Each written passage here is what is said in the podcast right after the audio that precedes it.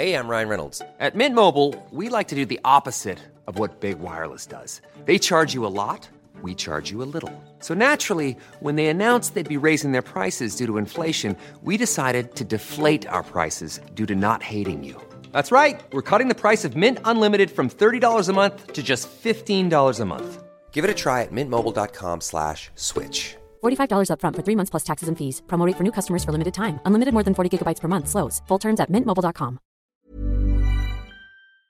Bonsoir et bienvenue dans le podcast Culture PG du mercredi 15 février 2023. Nous sommes au lendemain d'une défaite malheureusement, celle contre le Bayern 1-0 pour les Bavarois, donc en huitième de finale aller de la Ligue des Champions. Ce sera le thème du podcast du soir, il est tard, on va pas faire mille thèmes. Déjà un, ça risque d'être assez long, on va pas mentir. Ça fait très plaisir de vous retrouver sur le live, je vois qu'il y a déjà des habitués qui sont là, c'est vraiment très gentil d'être là euh, à, une- à un horaire pareil. Vous inquiétez pas, ceux qui peuvent pas tout écouter, le podcast sera uploadé sur les plateformes audio dès la fin et sur YouTube probablement demain dans la matinée, c'est un peu plus long ça, voilà. Et je vous remontrerai le son pour ceux qui n'entendent pas bien, comme d'habitude. Comme d'habitude aussi, on est quatre pour revenir sur la défaite, malheureusement, d'hier soir. Normalement, Mathieu fait son grand retour, il a cramé son, son forfait de l'année. Mathieu, es-tu là, c'est bon? Salut à tous. Voilà, donc Mathieu était un peu malade, on lui a dit prends soin de toi Kylian, tu vas rentrer en jeu après, t'inquiète pas. Normalement Omar est là aussi, bonsoir Omar. Bonsoir les amis. L'UNECATEF est vaincu et fier, Omar est là donc, voilà. Et, et enfin Titi est là avec nous, bonsoir Titi. Bonsoir à tous. Voilà. Euh, Saad, qui était le Bavarois, qui était venu avant, reviendra, mais avant le match retour, normalement. Euh, ce soir, je préférais qu'on fasse entre nous. C'était très gentil de sa part. Mais je, pense qu'on n'était pas prêt à entendre que le Bayern n'avait pas été très bon et qu'ils allaient nous éclater au match retour de façon beaucoup plus intense. Donc, je, faut que j'envoie un message d'ailleurs.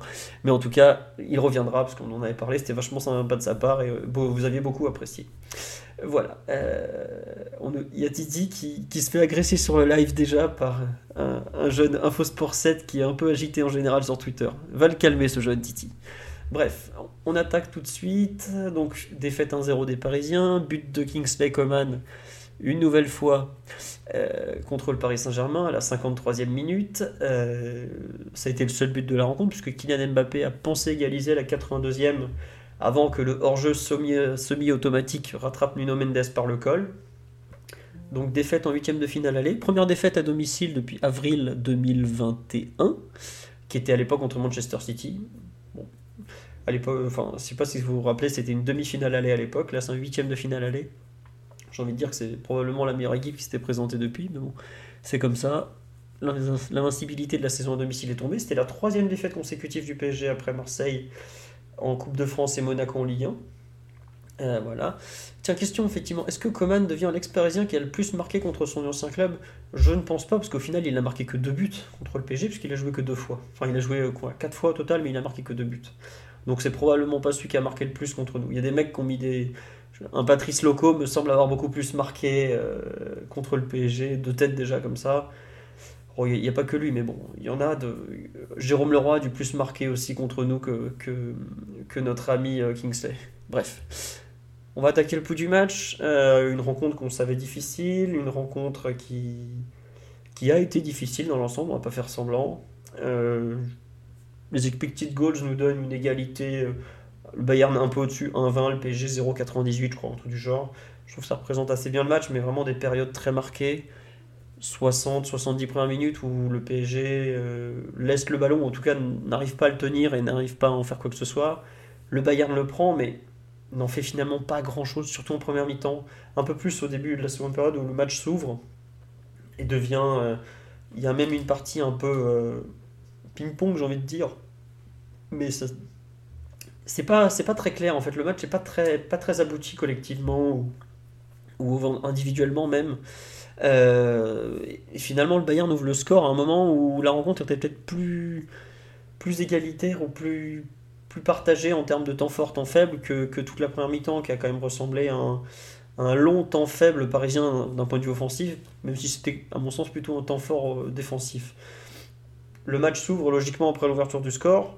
Le Bayern est vraiment pas loin de mettre le deuxième but avant la 65e. Il y a 10 minutes où on est vraiment sur un fil, je trouve, jusqu'à la 65e, 70e.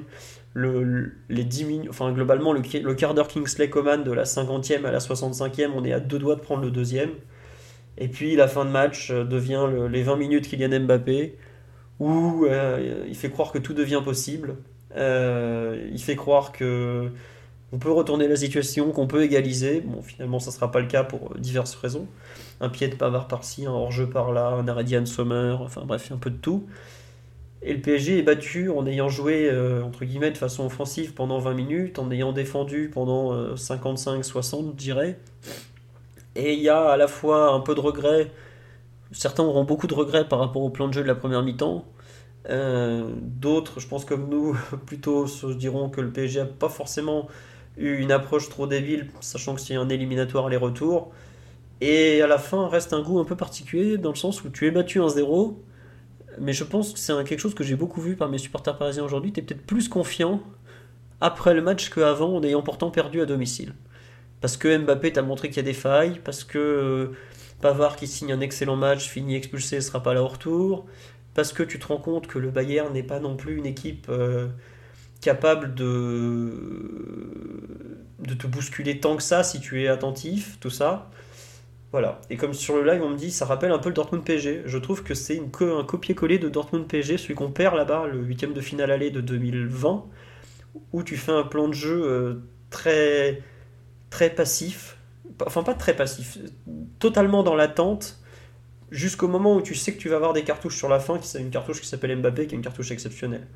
Euh, c'est-à-dire que tu mets un plan de jeu par rapport à une équipe qui n'est pas, en, pas en place euh, physiquement, qui n'est pas en place techniquement, tactiquement, et un peu entre deux aussi, enfin une équipe en crise en espérant que trois semaines après, parce que c'est vraiment très particulier, le huitième de finale Ligue des Champions, on ne dit pas assez, mais il y a trois semaines entre l'aller et le retour. Il se passe beaucoup de choses en trois semaines.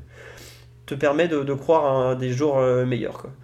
Et Dortmund PSG, on me dit qu'il y avait un peu de collectif. Bah, revoyez le néant collectif qui avait été Dortmund PSG, je peux vous dire qu'il n'y avait pas grand chose à sauver sur là. D'ailleurs, on marque un peu sur un coup de bol à la fin. Et sur là, il y a des gens qui trouvent que Pavard fait un mauvais match hier. Ah non, même côté Bavarois, ils l'ont trouvé excellent et tout. Euh... J'avoue que moi, sur sa suspension, je prends vraiment comme une très bonne nouvelle. Alors hier, il fait peut-être deux fautes qui coûtent cher, mais euh, il, euh, il leur sauve un nombre de coups. Euh, derrière Upa Mécano, qui fait évidemment un match beaucoup trop monstrueux et qui est un top joueur, c'est probablement le, Bavarois qui a le plus d'importance avec Coman. Donc il, sacrifie à la fin parce que bah, il faut, hein, il fallait la faire la faute avant la surface. Mais bon, tant pis pour eux. Après, ils joueront, ils joueront avec d'autres joueurs, mais c'est comme ça. Mathieu, ton avis sur euh, ce Bayern PSG, euh, ce PSG Bayern d'hier soir Je suis un peu, comme toujours, parti dans tous les sens. Je veux bien que tu, tu recadres sur le match. Avant, alors que le live débat sur est-ce que Pavard a eu raison de faire ce tacle ou pas. je pense que oui, mais bon, tout le monde n'est pas forcément d'accord. Ouais, ouais, non, c'est, bah, il fait, il, sacrifie et il prend le rouge et bon sur l'action, il fallait, euh, il fallait faire ce geste et faire en sorte qu'il soit pas à l'intérieur de la surface. Pour le coup, il est, est parvenu. Après, sur le match en lui-même, c'est sûr que je pense que les débats ils se concentrent beaucoup sur le, plan de jeu de Galtier, parce que c'est un plan de jeu, je pense, presque inédit hein, pour un entraîneur du PSG en Ligue des Champions, euh, sur un match aller en plus au parc, euh, de se présenter sous cette forme euh, vraiment très défensive. moi, j'irais plutôt dans, dans, le sens que tu as commencé à expliquer, Philo, et je pense qu'on va se rejoindre au moins de façon partielle, peut-être même totale aussi avec Omar et Titi je pense que Galtier a été assez pragmatique, a fait avec les, états de, forme et, euh, l'état de son équipe à l'instant T. Parce qu'au fond, il y a pire qu'être une mauvaise équipe, il y a être une mauvaise équipe et se croire une bonne équipe. Et là, je pense qu'il a fait comprendre à ses joueurs qu'ils n'étaient pas en mesure de faire un match euh, ouvert euh, en jouant avec beaucoup de temps offensif, etc. Mais qu'il fallait serrer les dents, limiter absolument la casse dès le, match aller pour pouvoir rester en vie pouvoir, et pour pouvoir tout jouer d'abord sur les 30-40 euh, minutes qu'allait pouvoir faire Mbappé sur la deuxième période, et ensuite euh, sur le match retour euh, à Munich. Donc de ce point de vue, c'est clair qu'il s'est mis dans une certaine, d'une certaine façon dans, dans, la zone de confort qui a été la sienne pendant des années à Saint-Etienne et à Lille, c'est-à-dire de préparer des matchs quand il allait au parc notamment depuis une position d'infériorité pour essayer de contrecarrer, contrecarrer les plans de l'adversaire, de leur poser des problèmes, de les mettre face à des, à des défis, des questions et les forcer à essayer de trouver des solutions. Et à vrai dire, la première mi-temps, elle ressemble beaucoup à ce qu'a pu faire son Lille face, au PSG ou ce qu'a pu faire Nice face au PSG l'an dernier. C'est-à-dire un 4-4-2 vraiment très, compact, très densifié dans l'axe, avec peu de solutions pour le Bayern de trouver des, hommes entre les lignes. Pourtant, ils avaient mis du monde, hein, entre Moussiala, entre Sané également. possibilité aussi pour Goretzka de, de se projeter ou de, de pour Choupo-Moting aussi d'être de, trouvé en appui. Donc c'était quand même bien, nettoyé euh, euh, cette zone-là axiale qui pouvait être dangereuse côté Bayern et laisse d'orienter sur le côté où là il serait tenté d'arroser de, centre et ça a été un peu le cas hein, entre Cancelo qui a envoyé plusieurs, euh, plusieurs centres en position pas forcément très favorable sans avoir débordé. Coman de l'autre côté évidemment en, ayant, en étant passé plus, plus de fois face à, face à Hakimi. Mais globalement, pour, pour la charnière Marquinhos Ramos, qui était dans des conditions beaucoup plus favorables qu'à l'accoutumée. Ça a été un, match plus, euh, plus confortable et euh, avec beaucoup moins de situations d'urgence euh, qu'à gérer à gérer que lorsqu'on joue par exemple face à Reims ou, ce genre de match qu'on a pu faire sur les, sur les dernières, dernières semaines. Donc ça c'était le plan de jeu de, Galtier, mais bon, comme ça a été souligné par beaucoup de gens et je pense par, par l'entraîneur lui-même, c'est un plan de jeu, forcément, tu as deux phases. Hein, ce que tu fais sans le ballon, ce que tu fais avec le, avec le ballon. Et sur cette deuxième partie, elle était, euh, était vraiment très lacunaire. Mais lacunaire en étant conscient de, des lacunes. C'est-à-dire que tu sais que tu avais très peu de solutions pour repartir en transition, alors que tu, présentais un bloc euh, bas ou médian bas. Et euh, ça s'est vu sur certaines actions où tu lançais Nuno et derrière ça ne suivit pas parce que ni Neymar ni Messi ont la possibilité de, faire ses sprints sur 30-40 mètres pour accompagner les actions. Et les milieux choisis n'étaient pas forcément ceux non plus capables de faire ces, actions-là. Mais a-t-on vraiment sur le banc d'autres milieux pour pouvoir le faire? Euh, et, c'était du coup très, très partiel comme plan. Il manquait la partie sans ballon, la partie avec ballon, pardon. Et que ce soit les phases avec relance où on s'est retrouvé à nouveau euh, en grande difficulté pour sortir la balle, pour trouver des, possibilités de, casser le pressing de, du Bayern qui était pourtant moins asphyxiant que celui de l'OM que pour faire vraiment quelque chose de nos phases de, possession quand on avait un peu plus la balle et qu'on arrivait à enchaîner quelques passes autour de la ligne médiane. Donc euh, globalement, c'est hormis quelques rares initiatives individuelles de, de Sergio Ramos qui a, a pris ses responsabilités et est parti plusieurs fois en conduction sur, sur plusieurs mètres. Euh, ça a été très difficile pour nous sur cette première temps de trouver des décalages. Et effectivement, le match change complètement quand. Enfin, change déjà une première fois avec le, changement de la première mi-temps, le changement forcé d'Akimi. Euh, parce que ça désorganise un peu le, milieu de terrain. Tu as, Zahir Emery qui, euh, doit boucher un peu plus le, couloir parce que Marquinhos est, moins à l'aise. Mais en même temps, les échanges de, marquage et de, position ne sont pas forcément très, de façon très naturelle. Ça se ressent un peu sur le, le but du Bayern. Et le match change une nouvelle fois et de façon très nette avec l'entrée d'Mbappé. Parce que là, tu, tu, changes la nature de l'équipe. Tu as une menace offensive très claire, un joueur à toucher, une direction. Euh, qui est celle du but qui est incarnée par, par Mbappé. Et du coup, ton équipe va beaucoup plus s'étirer, va être moins compacte, avec et sans ballon. Du coup, le match va, va basculer sur le ping-pong que tu mentionnais, Philo, avec des possibilités pour Bayern de, mettre le deuxième but, notamment dans les minutes qui suivent l'entrée de, Mbappé. Et, mais une fois que Mbappé s'est un peu chauffé et, a pu euh, toucher le ballon plusieurs fois, euh, il a été très très dangereux sur des situations. Il aurait pu marquer sur une, sur une prise de profondeur où il dépose, je crois que c'est Mécano. Euh, et il va défier, va défier Sommer avant de buter sur la tête du gardien. Puis évidemment, il y a l'action, le, but qui aurait pu être validé avec, euh, avec Mendes qui avait pris cette profondeur-là. Donc de suite, tu as des possibilités offensives qui sont multipliées, mais dans le même temps, tu concèdes aussi plus de situations paradoxalement, en ayant une possession plus, euh, plus équilibrée pourtant. Donc c'est les, deux phases du PSG, et, tu comprends que le, surplus de qualité défensive se fait au détriment de la partie offensive et vice-versa. C'est-à-dire que surcroît que tu gagnes en termes offensifs avec la présence de Mbappé, bah, tu le perds sur, sur le plan de la stabilité défensive. c'est des choses qu'on sait en fait depuis 5 ans, 6 ans. Donc c'est un peu les conclusions que tu tires de ce match, avec une grande difficulté à se projeter sur le match retour. Parce que la présence de Mbappé, si elle t'offrira plus de munitions, elle rend quasi impossible le fait euh, l'idée d'avoir un, plan défensif aussi performant que ce qu'il a été en première mi-temps hier. Donc euh, c'est, euh, ça sera un autre match en fait sur le match retour. C'est difficile de se projeter sur ce, que, ce qui a été le match d'hier, plutôt par bribes en fait, sur les, les, situations qui ont pu se passer quand, quand Mbappé est arrivé et rentré. Donc euh, voilà, c'est un match, euh, je pense, où Galtier a fait avec, les, avec l'état des, troupes, en essayant de s'adapter, quitte à avoir un plan de jeu vraiment très minimaliste et vraiment lacunaire sur, le, sur le plan, de, sur le plan offensif jusqu'à l'entrée d'Mbappé. Euh, malheureusement, bah, le plan n'est pas validé par le, par le résultat. Je pense que si euh, avait eu ce 0-0, le tenir une heure et ensuite tout jouer sur la dernière demi-heure avec Mbappé, ça aurait été vraiment parfait. Mais encore une fois, une, erreur un peu, un peu bête. Hein. Je pense c'est une erreur pour moi individuelle de Donnarumma sur le, sur le but de Coman. Euh, bon, te coûte, te coûte cette possibilité-là. Donc il faudra, faudra jouer le match à l'Alliance Arena. Mais cette fois sans la possibilité de jouer sur le nombre de buts marqués à l'extérieur, contrairement à la dernière fois. Et ce qui fait que tu vas devoir marquer de, enfin, gagner de deux buts ou alors gagner au tir au but. Pas forcément le, la chose la plus évidente quand tu es le PSG. Donc euh, voilà, c'est euh, c'est un peu comme ça ce que se présente le match retour suite à ce qu'on a vu hier. Ouais, euh, non, tiens, il y a pas mal, il y a énormément de réactions dans le live qui partent un peu dans, dans tous les sens. Juste deux trois trucs. Euh, on nous dit Mathieu, t'es trop gentil. S'il y avait une vraie idée de jeu, ce serait différent, je pense. Ah non, au contraire, je trouve que. il y avait une vraie idée de jeu hier. Ah, hier, c'est très marqué. tu, peux la, tu, peux la, contester. C'était clair.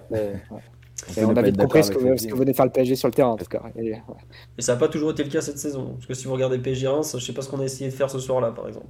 C'est peut-être. On me dit sur live, Galtier fait du Galtier, il joue défensif depuis toujours. Euh, peut-être, mais au moins hier, son idée de jeu, c'était clairement identifié, éventuellement de lâcher un peu des couloirs, fermer l'axe de façon totale. Ça ressemble beaucoup à ce qu'il avait fait avec Nice euh, en Coupe de France l'an dernier, par exemple. Où on n'avait rien fait, on était allé jusqu'au péno, et au péno, bah, terminé bonsoir dehors, quoi. Donc euh, voilà, mais c'est dur. Enfin, autant il y a des matchs où on comprend pas ce que son équipe veut faire, où ça a vraiment l'air de pas être travaillé. Autant hier il y a un plan de jeu défensif qui plaît ou qui plaît pas. Mais il y, a eu y a eu de la mise en place, il y a de l'application, il y a des consignes, tout est clair. Après, c'est sûr que ça plaira pas à tout le monde, vu la façon dont ça s'est déroulé, vu que c'est quand même assez défensif. Euh, je pense qu'en fait, tu peux pas en vouloir à Galtier de faire avec les moyens qu'il a hier. Par contre, tu peux dire comment le PSG, avec autant de millions dépensés et un budget fou des joueurs de cette qualité, on arrive à devoir jouer les petits poussés en huitième de finale aller face au Bayern. Alors que tu devrais jouer vraiment d'égal à égal et, et, mesurer tes forces contre, contre les leurs. Et Galtier en soi, il fait avec, euh, avec l'effectif qu'il a et l'état de forme qui est, qui est celui de ses joueurs. Bah voilà, tu vois, parce que par exemple, ouais, non, juste, Mathieu, je te sur live, une personne me disait, mais j'ai pas compris la gestion de Hakimi. Hakimi, au coup d'envoi, il a déjà une alerte à la cuisse, par exemple. C'est un truc qu'il savait. Pour, on me dit sur live, pourquoi il a pas fait jouer Hakimi Nuno plus haut? Parce que s'il fait jouer Nuno plus haut, ça veut dire que par exemple, s'il le fait jouer à milieu gauche par, à la place de, de Solaire, ça veut dire que c'est Bernat arrière gauche. Vous avez vu l'état athlétique de Bernat. Est-ce que vous pensez qu'on peut mettre Bernat face à euh, Coman ou euh, même? Et en fait, quand on fait la liste des joueurs du PSG, au coup d'envoi, le PSG, exactement comme à Dortmund y a deux ans d'ailleurs, ou trois ans, a trois, je dirais, trois quarts de son équipe qui est athlétiquement pas à 100%. Bah, euh, Marquinhos, on sait qu'il a joué en serrant les dents. Hakimi, il avait une alerte à la cuisse. Bon, Kimpembe qui est rentré en jeu, il avait joué 15 minutes en 4 mois. Nuno, faut pas oublier qu'il revient de 2 mois et quelques d'absence. Ramos, il avait fait jouer qu'une mi-temps à Monaco parce que pareil, les adducteurs commençaient à siffler. Verratti avait joué, euh, je crois, une fois 60 minutes ou 90 minutes depuis en 2023. Danilo, lui, il est en forme, intouchable. Solaire est en forme. Zaire Emery, il a 16 ans. Euh, voilà.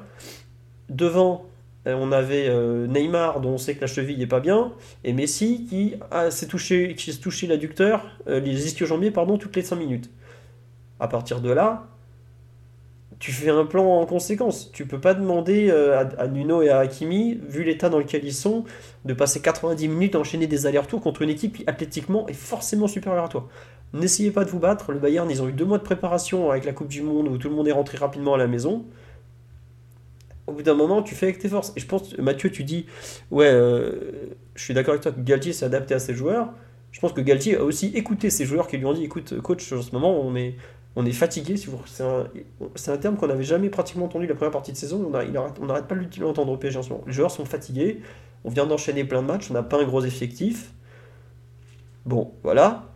Et à partir de là, eh ben, tu t'adaptes. Là, on a trois semaines où on va avoir... Euh, Là, on a encore un match dimanche et ensuite on a une semaine, une semaine, une semaine à chaque fois pour préparer les rencontres. Je pense qu'athlétiquement, ça va faire du bien à tout le monde. Là, le PSG est sur un fil, mais vraiment sur un fil de sur un fil. Je serais malheureusement pas surpris, je touche du bois pour que ça n'arrive pas, que dimanche contre Lille, on perde un ou deux joueurs sur blessure, par exemple. Parce que tellement il y, a de la fatigue. Donc, bon, bah, on fera avec. Bah tiens, sur là, on me dit Mané sera de retour et on va claquer des gigots.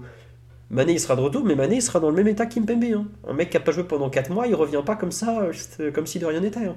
Même j'en parlais de, cet après-midi avec des Bavarois, Mazraoui, qui, s'est arrêté un mois et demi ou deux mois après la Coupe du Monde pour des problèmes euh, visiblement liés au cœur par rapport à ce qui s'est passé en, Coupe du Monde où il a un peu trop, disons, un peu trop tiré sur la corde, il a quand même dû arrêter toute activité physique pendant un mois. Tu t'arrêtes pendant un mois, tu reprends pas comme ça. Euh, au bout d'un moment, il y a un problème sur ce huitième de finale. Allez, je trouve que la dimension athlétique que le PSG n'est pas en mesure de, produire, notamment Mathieu parce que l'effectif a été mal construit, est un point super important. Tu joues face à une équipe qui est prête qui a 16 joueurs, 17 joueurs de top niveau, qu'on a encore rajouté deux cet hiver en plus. Nous, on a du mal à faire un 11 déjà qui tient la route. Je vous ai cité tous les mecs qui jouaient sur un en, vrac. Donc, euh, ah bah ouais, c'est sûr que tu vas pas t'amuser à jouer le match de ping-pong avec le Bayern. D'ailleurs, le seul moment où on le fait, eh ben on n'est pas loin de prendre le deuxième. Et on crée même pas vraiment d'occasion de but. Donc, euh, moi je comprends totalement l'approche de Galtier. Et je pense que ces joueurs étaient totalement d'accord avec lui en plus. Même si ça fait pas rêver les deux de devant, évidemment, mais bon, je pense que les 8 de derrière étaient bien contents de jouer avec deux lignes de 4 rapprochées et 20 mètres entre chaque joueur au lieu de 40. Maintenant, sur ce, je donne la parole à Titi qui avait probablement d'autres choses à dire. bah non, j'allais euh, j'allais aller dans votre sens parce que même avant, avant le match, quand on parlait, euh, Philo. Euh, avec, Omar aussi, on disait qu'il fallait aborder ce match comme comme une double confrontation de 180 minutes, qu'il fallait faire avec les forces qu'on allait avoir en présence, et qu'il fallait peut-être serrer les dents et essayer d'attendre l'entrée de, Kylian en fin de match pour aller mettre un but ou enflammer le match après avoir bien défendu pendant un temps. Alors ce qui n'a pas marché, c'est la partie avec ballon euh, lors de cette première mi-temps et de ces, de minutes sans, Mbappé sur le terrain. On n'a pas réussi vraiment à, amener, le danger devant les, les buts euh, bavarois. Et euh, évidemment, ça s'est vite ressenti. On n'a pas, pas proposé grand-chose avec ballon parce qu'on n'a pas réussi à le faire. Euh, on n'a pas réussi à trouver la profondeur, mais on le savait. Galtier, on en parlait en fin de match, en disant que sur la compo initiale, évidemment, on n'avait pas de joueurs capables de prendre cette profondeur-là, si ce n'est les, latéraux. Que Hakimi s'est très très vite, euh, a, très très vite ressenti une douleur à, la cuisse comme, comme avant le match et qu'il n'a pas pu être à 100%, que Nuno n'a pas pu être retrouvé, lancé, etc. Voilà, on avait des possibilités de sortir ce ballon. On l'a fait quelques fois, même si euh, euh, c'était parfois un supplice de le faire, mais quand on l'a fait, on a surtout pas réussi à amener le danger devant les buts euh, de Munich. Et en première mi-temps, je ne sais pas si on a, enfin, on n'a pas de frappe à part le coup franc de Messi, donc Sommer a pu passer une première mi-temps tranquille. La défense centrale, la défense bavaroise, pareil. Donc je pense que euh, on n'est pas totalement surpris de, de, voir que ce plan a été initié et mis en place par, par le staff technique. Euh, on n'avait pas, pas totalement d'autre chose à, à, faire hier. C'est dur de l'entendre, ok C'est dur de l'entendre pour ceux qui sont sur le live, c'est dur de l'entendre et de le voir pour nous qui sommes devant la télé en tant que supporters, dans un match aller au Parc des Princes avec euh, une ambiance qui aurait pu être euh, un peu plus, un peu plus folle, on aurait pu amener les supporters, etc. etc. Mais aujourd'hui, c'est la réalité de notre, de notre équipe et de notre effectif, et surtout quand il manque un joueur comme Mbappé et qu'on a la plupart des joueurs qui ne sont pas à 100% et qui ont du mal et qui tirent, qui tirent un peu la, la langue.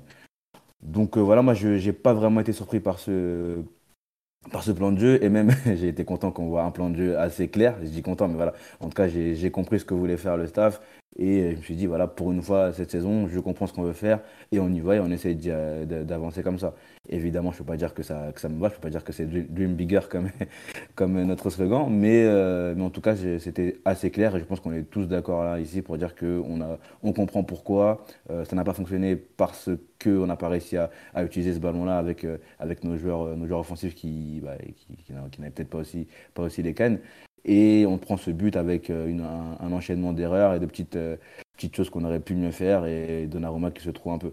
Euh, avant ce but-là, je crois que Mbappé était déjà en train de, de, de, s'apprêter à, entrer. Et peut-être que si on n'arrive à pas prendre ce but, euh, ce but-là, on arrive à enflammer le match plus vite avec Kylian qui entre. Mais bon. Comme tu dis. Euh, pardon, comme tu dis, mais bon. Omar, ton ressenti global? Non, juste une question, on me dit sur trois semaines, on va jouer Lille, OM et Nantes avant de rejouer le Bayern. Vous pensez qu'on va arriver plus frais qu'hier dans trois semaines? Bah, c'est trois matchs en trois semaines. Là, on a joué quelque chose comme 7 matchs en 21 jours, ou 20, jours, je crois, ou 18 jours. Un calendrier hallucinant. Euh, t'es forcément plus frais quand t'as 3 fois 3 semaines pour préparer un match que quand t'as euh, 7 fois 3 jours. Quoi. Euh, Lille, on va être cramé. Hein. Ça, c'est sûr, on va être cramé contre Lille. Je vous le dis tout de suite. Euh, si on prend un point contre Lille, contre Lille, personnellement, je signe, par exemple. Mais après, le, reste, oui, forcément, tu auras plus de temps pour préparer quand même. Là, ça y est, l'élimination de la Coupe de France, c'est le seul bon truc, c'est que tu as du temps pour préparer tes rencontres maintenant. Alors, c'est sûr que la saison sera peut-être finie le 8 mars aussi, ça c'est autre chose. Mais bon, euh, c'est comme ça. Euh, le calendrier n'est pas super bien conçu avec la Coupe du Monde au milieu, voire il est même très mal conçu. Mais bah, voilà, faut s'adapter, c'est tout. Omar, sur le match en général, on t'a pas du tout entendu jusque-là. On veut, on veut bien ton avis, tes lumières, qu'est-ce que tu en as pensé? Où te places-tu? Ni, ni, enfin, je fais pas aimer ou à ne pas aimer. moi, j'avais, quand on a discuté lundi, j'ai appelé à une approche euh, rationnelle et non fantasmée euh, du match. Euh, c'est ce qui a été fait. Ce qui a été fait, pardon.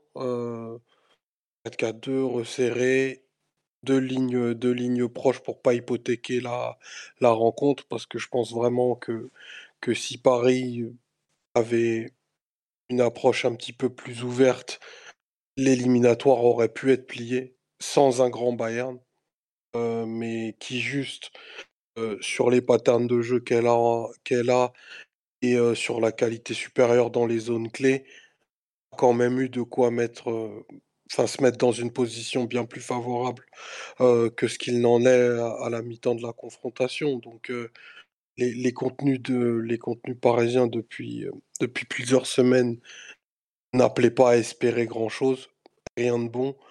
parce que semaine après semaine, enfin, on a, on a étalé des, des fragilités des défaillances totalement rédhibitoires au, moment où, pointe la, où se pointe la Ligue des Champions. Donc, 1-0, c'est presque un bon résultat si on le remet en perspective dans le contexte dans lequel on est. Euh, forcément, si tu as Mbappé en santé dans trois semaines, c'est un, match et une approche mentale qui est, est totalement différente. Euh, si je me mets du côté du, du Bayern, alors, ils, ils ont de quoi faire mieux seront-ils capables dans une, dans une rencontre qui sont pas obligés de gagner en termes de résultats, mais où quand même ils doivent se dire que bah, y avait beaucoup mieux à faire au parc que ce qu'ils ont fait. Donc c'est ce qui donnera un peu de sel au, sel au match et, et une possibilité très claire pour nous bah, d'aller, d'aller braquer cette double confrontation. Mais bon, avant, avant d'en venir là, euh, il, faut, bah, il faut que cette rencontre soit marque le, début de quelque chose et, je vais pas me faire des, amis, mais peut-être que l'approche qu'on a eue hier doit être une approche qu'on doit beaucoup plus retrouver au cours des, des prochaines semaines, parce que bah, on est, à mon sens, difficilement capable de produire beaucoup plus et beaucoup mieux en, en dans des contenus et des temps longs que, que de défendre bas et d'essayer de ressortir, jouer des actions de 70 mètres. Ça se voyait déjà dans les matchs où on était très fortement pressé. C'est pas ce qu'a fait le Bayern. Ils ont eu plutôt une, une possession lente avec des redoublements à l'intérieur. Mais enfin, on a vu que pour nos joueurs défensifs, les, les, meilleurs, du moins ceux qui sont le plus positionnels, je pense à, Ramos et, Danilo, c'était des, des, contextes où ils arrivaient à avoir un peu plus de, domination sur des zones qui sont courtes. Parce que eux ont, des avantages physiques certains. Donc moi, je, si paradoxal que ce soit, je trouve que c'est un bon résultat euh, sur un 0 Je vois mal culturellement le Bayern se contenter d'essayer de gérer ce résultat-là. Euh, ils auront euh, aussi quand même beaucoup de confiance et je pense que l'environnement autour d'eux va leur dire que Paris est une équipe absolument nulle que, que bah, il faudra les punir à la Lance Arena et tout ça, parce qu'il faut bien s'en convaincre à un moment, et pour me rassurer dans, dans l'idée de se dire que si on défend bien, on a possiblement le joueur qui sera capable de marquer des buts avec rien. Ouais, excusez-moi, j'étais en train de, demander à Ryan qui nous a rejoint, parce que vous voyez, Ryan a ses petits privilèges de podcasteur, il n'écoute pas sur Twitch, il vient directement sur Discord écouter à la source. Euh, c'est pour ça ça me fait sourire. Euh, tiens, tu veux pas. Ryan, tiens, donc pour ceux qui connaissent pas Ryan, qui est une figure historique du podcast, il ne soutient pas le PG, mais il a vu le match hier soir, si je me trompe pas. Est-ce que tu valides l'idée, comme Omar, un peu que c'est finalement pas un si mauvais résultat que ça? Toi qui as une approche très aller-retour en général bah, c'est pas un bon résultat, mais euh, je pense que il y avait sans doute une, une vision assez défaitiste, euh, voire très pessimiste de, de la rencontre côté Paris avant, avant le match. Euh, J'ai écouté le podcast que vous avez fait avec euh, le supporter du Bayern, donc c'est vrai que ça, on, on pouvait en déduire que ça, que ça allait vraiment être très compliqué pour Paris. Et au final, euh, particulièrement sur la première période, j'ai trouvé qu'en fait, il y avait une équipe qui contrôlait plutôt bien quand même les espaces, mais que qui était le Bayern, mais qu'il y avait une équipe qui décidait où, euh, où le ballon circulait, c'était Paris, et que j'ai eu très peu la sensation de danger sur le but parisien. Alors, de l'autre côté, Paris n'avait aucune euh, marge de manœuvre pour attaquer les espaces, ou du moins une marge de manœuvre très réduite. Donc c'était une équipe un petit peu euh, sans mordant, mais euh, moi j'ai trouvé la prestation de Paris, euh, particulièrement sur la première heure de jeu, vraiment bonne quoi. Euh, compte tenu euh, des limitations, on sait très bien que Messi et Neymar, euh, c'est pas des joueurs qui peuvent attaquer 40 mètres de- d'espace, et que Galtier il avait fait certains choix aussi un peu, euh, drastiques qui limitaient son équipe, mais tout à l'heure tu disais Philou, voilà le fait de de faire des choses simples aussi, d'équilibrer l'équipe autour de, de lignes de 4, de ne pas donner une charge de travail trop forte à certains joueurs, tu vois, de, répartir les, les- la charge en termes de pressing, en termes de couverture d'espace de manière à peu près équilibrée. Euh, dès que tu as un groupe euh, avec de très bons joueurs, ça, ça, ça fonctionne assez facilement. Enfin, Sauf accident, tu, tu, tu vas pas te, tu vas pas avoir de choses euh, dramatiques, quoi. Et c'est vrai que côté Bayern, avait, il n'y avait pas ce- cette capacité à déséquilibrer, à part Coman euh, qui, qui a passé son latéral peut-être trois fois, je crois, ou peut-être trois, quatre fois sur des débordements avec peu d'espace. Mais même au moment où il centre, euh, il n'y a, pas- a pas de sensation de mouvement ni de danger dans la surface de réparation, quoi. Euh, Que ce soit au niveau de Choupo-Moting ou des milieux de terrain qui venaient peupler, le, qui peupler la surface de réparation. J'ai pas senti Paris euh, en danger, quoi. J'ai... Contraire, par contre, quand il y avait une contre-attaque, on sentait qu'on n'était pas, pas très très loin de, de, de- de situations très dangereuses pour Paris. Et quand Mbappé est rentré, euh, la balance a complètement euh, changé de, côté. Quoi. Il y a une personne qui dit, mais il est sérieux là. oui, oui, tu, peux lui expliquer que tu es très sérieux et c'est. Je comprends que pour le commun des mortels, ça soit une analyse euh, dure à entendre, parce que c'est pas. C'est pas une vision très positive du football, mais c'est une vision très rationnelle en fait. C'est-à-dire que On analyse le match en se disant on, attend plus de Paris parce qu'il y a des grands joueurs et que normalement c'est une équipe qui est censée prétendre produire du jeu, euh, machin, dominer, etc. Oui, si tu parles de ce principe-là. Après, maintenant, si tu regardes euh, la rencontre, si tu vois que ton entraîneur euh, côté parisien, il n'a pas d'avant-centre à aligner sur ce match et que c'est pas de son fait. On peut peut-être reprocher à Galtier d'avoir utilisé Mbappé à certains moments et tout, mais enfin, on contrôle pas les blessures, quoi. C'est pas lui, c'est pas parce que c'est pas Galtier qui a décidé de commencer la saison avec euh, aussi peu de solutions euh, devant le but pour remplacer Mbappé s'il n'est pas là. Euh, donc lui, par contre, ce qu'il a fait, c'est qu'il a équilibré son équipe et il a fait en sorte que les couloirs soient bien défendus parce que le Bayern c'est une équipe qui dédouble beaucoup et qui crée du débordement. Et que et voilà, il a placé ses deux joueurs avec la moins de- d'intensité défensive dans l'axe et il a essayé de projeter les latéraux pour contre-attaquer. En, soi, pas grand chose. c'est pas très imaginatif, mais c'est une approche euh, euh, cohérente et euh, Paris aurait presque pu partir euh, sur le match retour avec un 1-1 quoi, pas grand chose près donc euh, pas grand chose à réprimander à l'entraîneur je pense sur ce match là. Après on peut lui reprocher peut-être la façon dont il a construit l'équipe, le système de jeu, etc. Oui, mais sur cette rencontre-là, compte tenu du point d'arrivée de Paris euh, sur ce match aller de huitième de finale, pas- c'est pas si mal quoi. Le Bayern a quand même été euh, très embêté quoi. On voyez beaucoup le ballon aller dans l'axe, puis sur les côtés, puis une fois qu'il était sur les côtés, il se passait pas grand chose. Il repassait derrière. Paris lançait un, pressing et derrière on, arrivait quand même à gêner et à faire quelque chose. Donc euh, c'est pas c'est pas agréable de voir son équipe euh, acculée dans sa moitié de terrain, mais euh, Paris n'a pas subi euh, 10 tirs cadrés super dangereux euh, sur le, sur le match. quoi. C'est très loin de ça. hein. On nous dit Ryan est un disciple du bétonista, Ancelotti, ça se voit. Non, c'est surtout que Ryan a une grosse expérience des matchs aller-retour vu qu'il est supporter du Real. Et tu vois, par exemple, quand t'es le Real Madrid, que tu te fais broyer au match aller en 8ème l'an dernier, que tu repartes à 15-0, tu dis, bah, je suis en vie, quoi, en fait. Même un, tant qu'il y a qu'un but d'écart, t'es en vie dans- en, en Ligue des Champions, quoi. Deux, ça commence à devenir vraiment beaucoup plus compliqué. Et c'est en ça où, effectivement, le match du PSG hier est pas bon, dans, enfin, est trop moyen dans l'ensemble, mais t'es en vie malgré tout.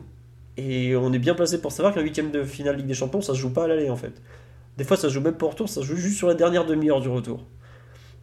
Non, non, paradoxalement, le- le- la déception, je pense qu'elle est pour le Bayern parce que parce que tu avais toutes tes armes, t'as, t'as tout le monde à disposition et, euh, et au final, t'as pas été capable de. Enfin, c'est une équipe. on- Paris a pas tiré au but euh, pendant un long moment, mais le Bayern avait là aussi donné un peu la sensation de ne pas avoir de dents, quoi. C'était une équipe. euh, Puis il y a quand même un gros problème à cette équipe, c'est que son avant-centre, c'est un. Toute la sympathie qu'on peut avoir pour Choupo-Moting, c'est un joueur qui n'a rien à faire dans cette équipe, euh, du moins titulaire sur un match comme ça, quoi. Eh ben, du Bayern, vu la, vu la réputation du club, l'historique, etc., qui sentent entre guillemets l'odeur du sang. Euh, à Eh oui. Paris qui arrive vraiment à très peu de confiance, avec un plan de jeu euh, bah, qui traduit en fait ce manque de confiance et de dire on va minimiser les risques, etc. Et au final, ils sont très peu, ils ont très peu insisté sur le fait de, de mettre du volume offensif, d'aller presser très haut, de mettre, euh, de provoquer le match pour que rapidement Paris euh, soit acculé et concède beaucoup d'occasions et, et Ouais. se, soit poussé à la faute. Et ils l'ont très peu fait ça. C'est un peu étonnant. Au final, ils se retrouvent à devoir jouer la qualification sur un match retour où il y aura Mbappé. Ouais. C'est un calcul. Je ne sais pas trop comment, pourquoi ils l'ont fait. Surtout sur une fenêtre de jeu où, comme tu dis, voilà, ben, tu sais que tu démarres le match, il n'y a pas Mbappé, mais tu suspectes qu'il va rentrer à un moment donné.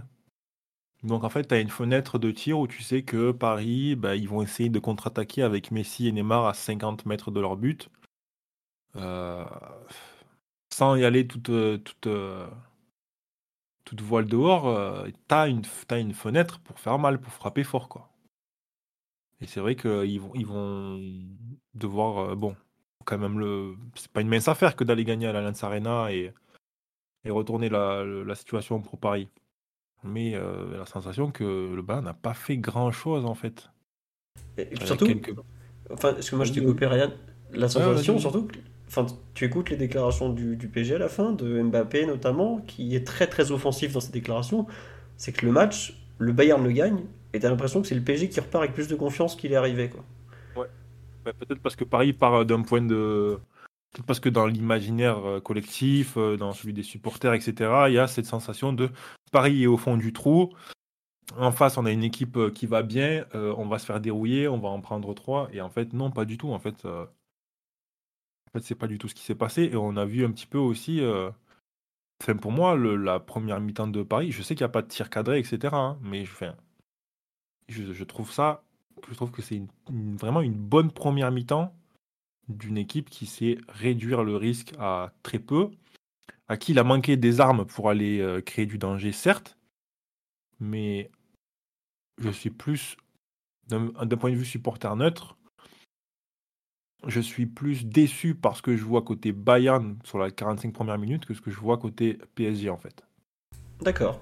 C'est marrant, int- ça, on me dit sur le net, ça fait plaisir d'entendre ces analyses mesurées et connectées avec le contenu du match.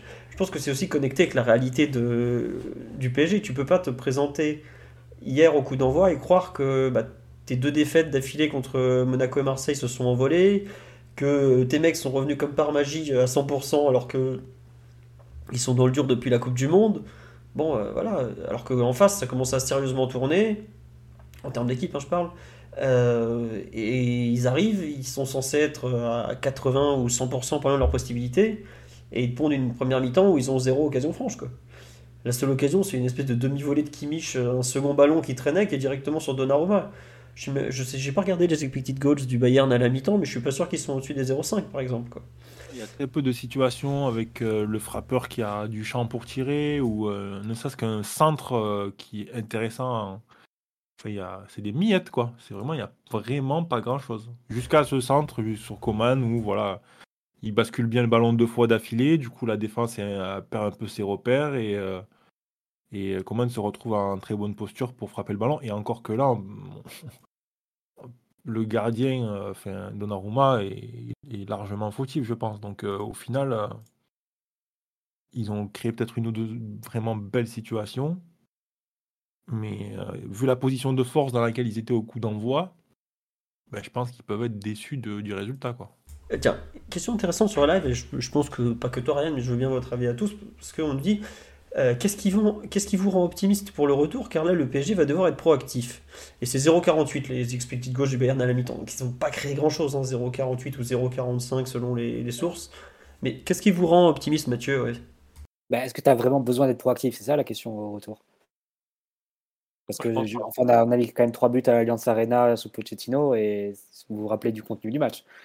C'était euh, du moment que tu as Mbappé la possibilité d'attaquer le- l'espace en profondeur, tu sais que tu peux avoir des occasions hein, et tu pas forcément besoin d'avoir 60% de possession à l'Alliance Arena. Je pense pas qu'on les aura d'ailleurs.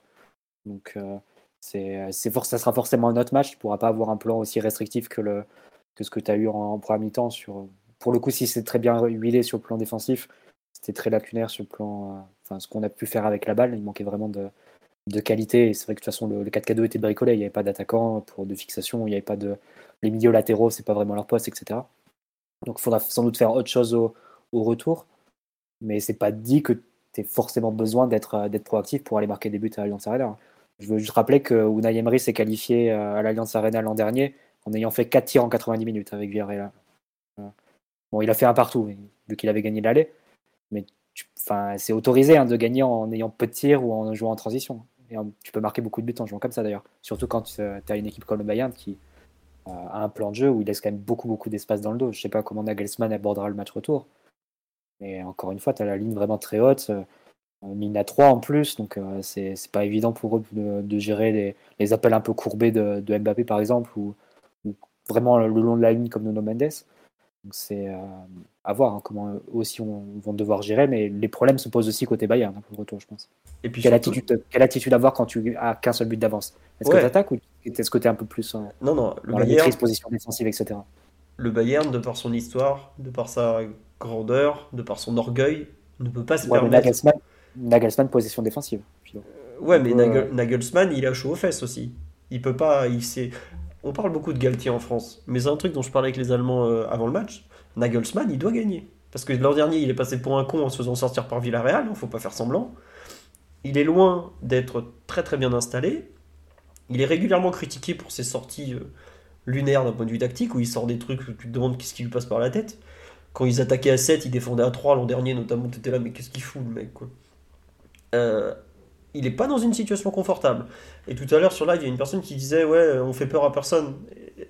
Et un autre liver lui répondait Je suis désolé, j'arrive pas à retenir vos pseudos parce que ça défile trop. Il disait Bah si, la preuve qu'on leur fait peur. Hier, Mbappé il rentre, il y a caca culotte en face. Je regrette, il n'y a pas d'autre mot. Hier, les jambes tremblaient comme pas permis quand Mbappé est rentré.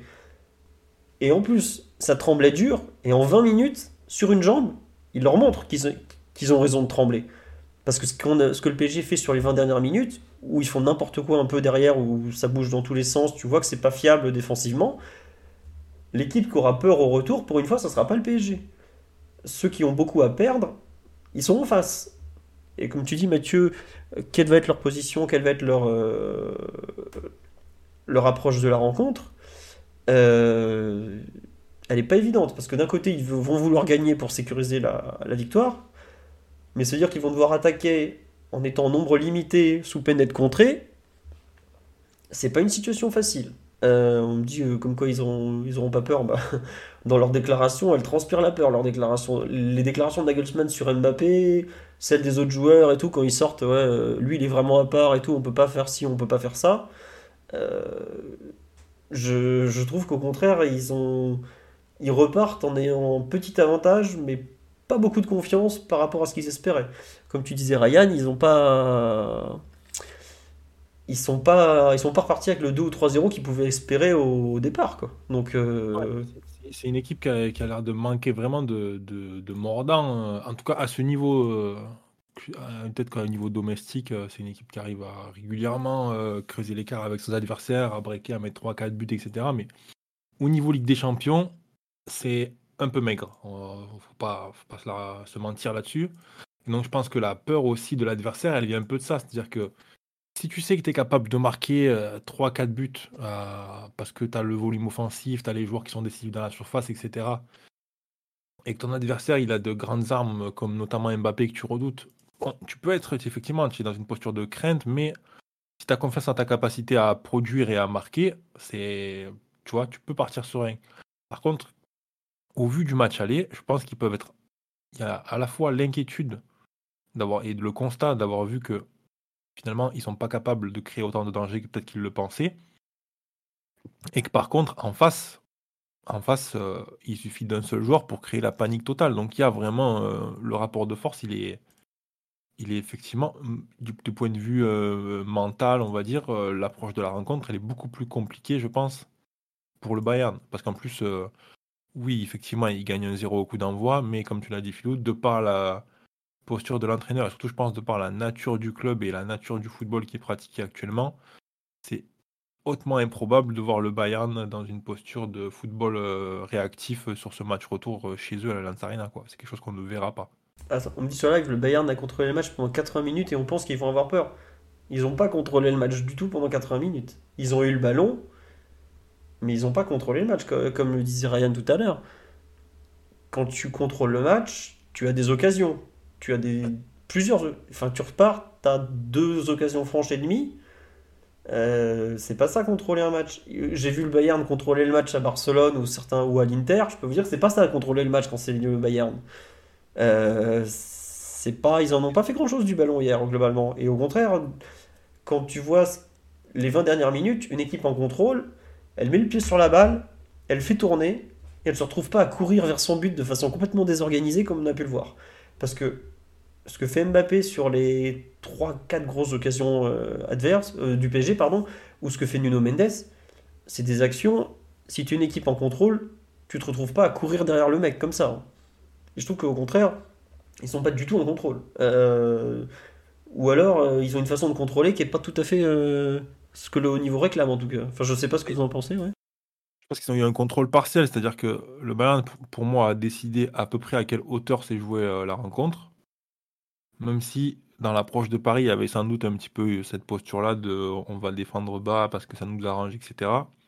Mais euh, quand on voit un petit peu euh, comment le Bayern pressait, comment le Bayern récupérait le ballon après, une perte de balle ou un ballon qui était contré, etc., parce qu'on peut dire que le Bayern a contrôlé la hauteur de, la rencontre et dans, certaines proportions euh, a contrôlé la plupart des sorties de balles parisiennes. Maintenant, l'élément le, plus important, c'est-à-dire où le ballon circule, c'est un élément qui a été contrôlé plus par Paris, je pense. Sur, cette, sur, la première période, en tout cas, c'est on le voyait très clairement. C'est le ballon, il arrivait sur les côtés et sur les côtés, Paris était très content que le ballon arrive là-bas parce qu'il y avait ce 2 contre 2 où on, était vraiment euh, en posture euh, où on savait pertinemment que c'était une tentative de débordement extérieur qui, allait être, qui allait être tentée.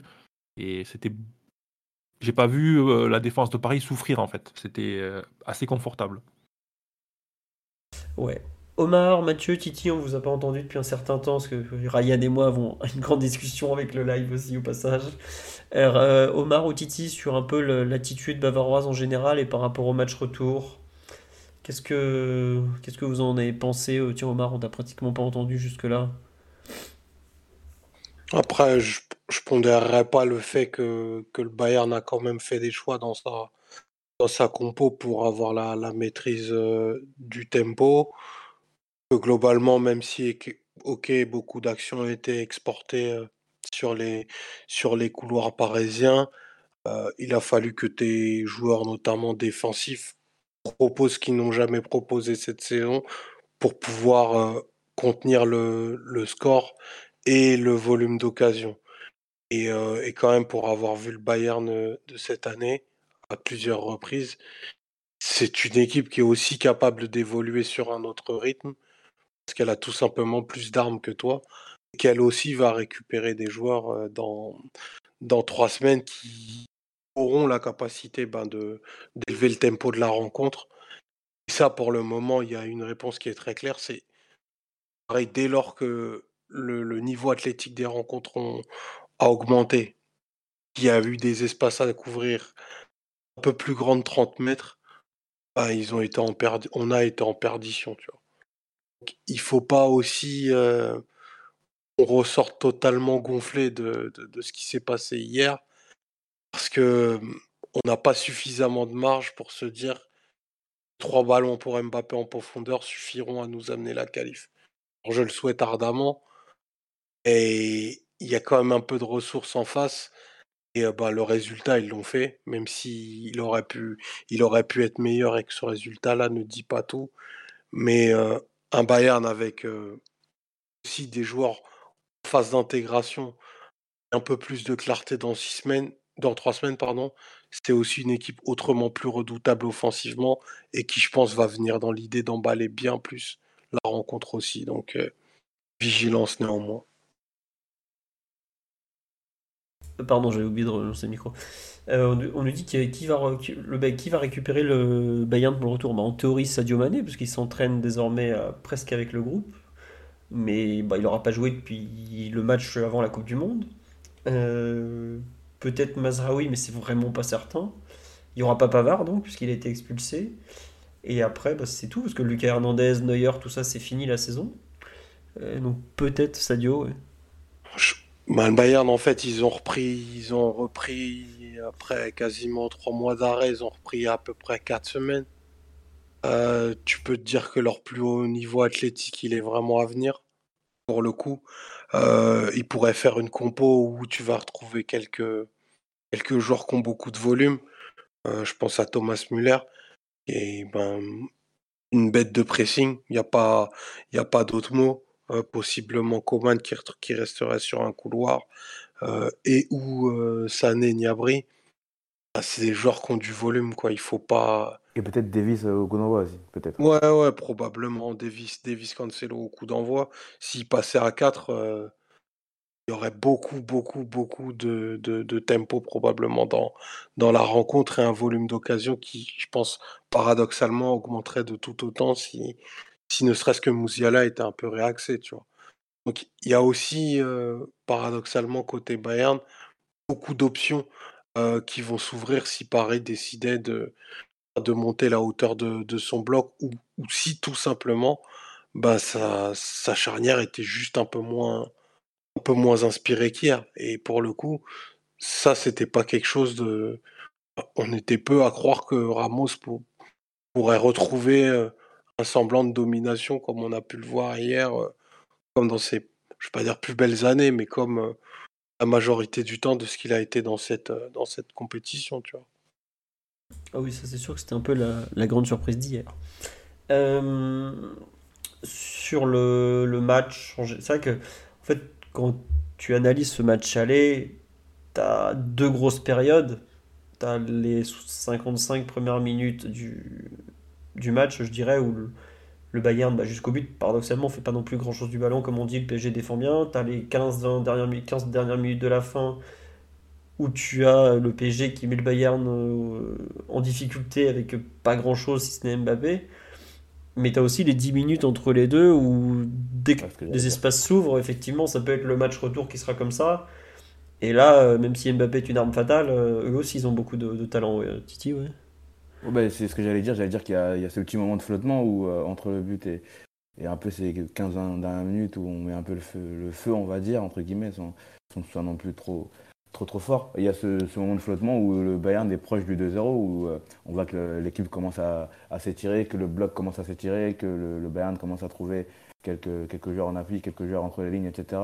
Et qu'on a du mal à couvrir un peu ces, ces espaces-là. Il y a des occasions, il y a des grosses occasions, il y a des, il y a des arrêts de Donnarumma, il y a des, y vraiment la, possibilité pour eux de mettre le 2-0 en sent qu'on essaye de, changer de paradigme entre guillemets et de, redevenir une équipe euh, différente avec euh, Kylian, Neymar, euh, Messi un peu recentré et essayer de trouver Mbappé en, profondeur. Et ces, minutes-là, c'est peut-être qu'on va voir finalement au match, au match retour. Alors peut-être qu'il y aura peut-être un peu moins d'occasions, mais en tout cas il y aura cette équipe qui sera un peu plus étirée, cette équipe qui sera peut-être plus coupée en deux que, que, sur cette première mi-temps et sur ces 55 premières minutes. Et là aussi, on a montré que par le passé, on a eu un peu, un peu, voire beaucoup de mal à gérer ce genre, de match-là. Surtout que là, le Bayern mettra peut-être un peu plus d'intensité, un peu plus de densité aussi dans, ce match-là. Donc c'est aussi pour ça que notre, analyse, elle est, vraiment pas, coupée en, plusieurs, points du, match. Parce que euh, ces 15 dernières minutes-là, c'est la dernière impression que l'on a tous. On a ce, but refusé, on a ces occasions euh, où Mbappé bute sur ce. On a même celle de Messi qui est sur une très belle action de, de Mendes euh, côté gauche qui le trouve en retrait. Voilà, on a cette dernière impression-là, mais on ne peut pas oublier aussi ces, ces 10-15 minutes de flottement où on retombe, on repart sur une composition qui est plus proche de ce qu'on fait depuis un moment. Et dans ce moment-là, pardon, on a beaucoup plus de, situations pour les Bavarois. Et s'ils ils, les jouent mieux ou s'ils ont des joueurs d'un peu plus grande qualité devant, même si j'aime beaucoup Choupeau, ils mettent peut-être ce, deuxième but et basta. les 180 minutes sont, presque pliées. Quoi. Donc oui, il faudra, faire attention à ça et dans, nos analyses, euh, ne pas oublier ces, 10-15 minutes aussi. Après, c'est le rapport de force un peu classique qu'on a avec le Bayern. C'est-à-dire, euh, c'est un peu le même débat qu'on avait d'ailleurs eu en 2021, euh, puisque Pochettino s'était présenté à l'Allianz Arena avec une équipe sur le papier assez déséquilibrée. Tu jouais avec Di Maria, Draxler, Neymar et Mbappé. Et forcément, sur le plan du repli défensif, tu avais une équipe qui n'était pas, pas aussi courte qu'elle a été, par exemple, hier en, première mi-temps tu as concédé beaucoup de situations, mais ça te donnait aussi la possibilité, avec des joueurs euh, prêts pour contre-attaquer, qui se repliaient pas tous, euh, d'avoir beaucoup de situations en, transition, et c'est sur, sur, ces situations-là pardon, qu'on avait été très dangereux. Donc c'est un peu aussi le rapport de force que tu peux imaginer face, euh, face au Bayern. Ok, tu vas concéder plus qu'hier, et tu auras la possibilité, via des transitions, de, pouvoir jouer avec 50 mètres dans le dos de De, de Liert et, et Mécano à Mbappé lancé, par exemple. Donc c'est euh, avantage et inconvénient. Mais c'est clair que le plan de jeu, je pense que c'est un peu illusoire de penser que tu vas aller à l'Alliance Arena et faire zéro occasion concédée en première mi-temps comme on l'a fait hier. Tu n'auras pas les mêmes joueurs pour animer.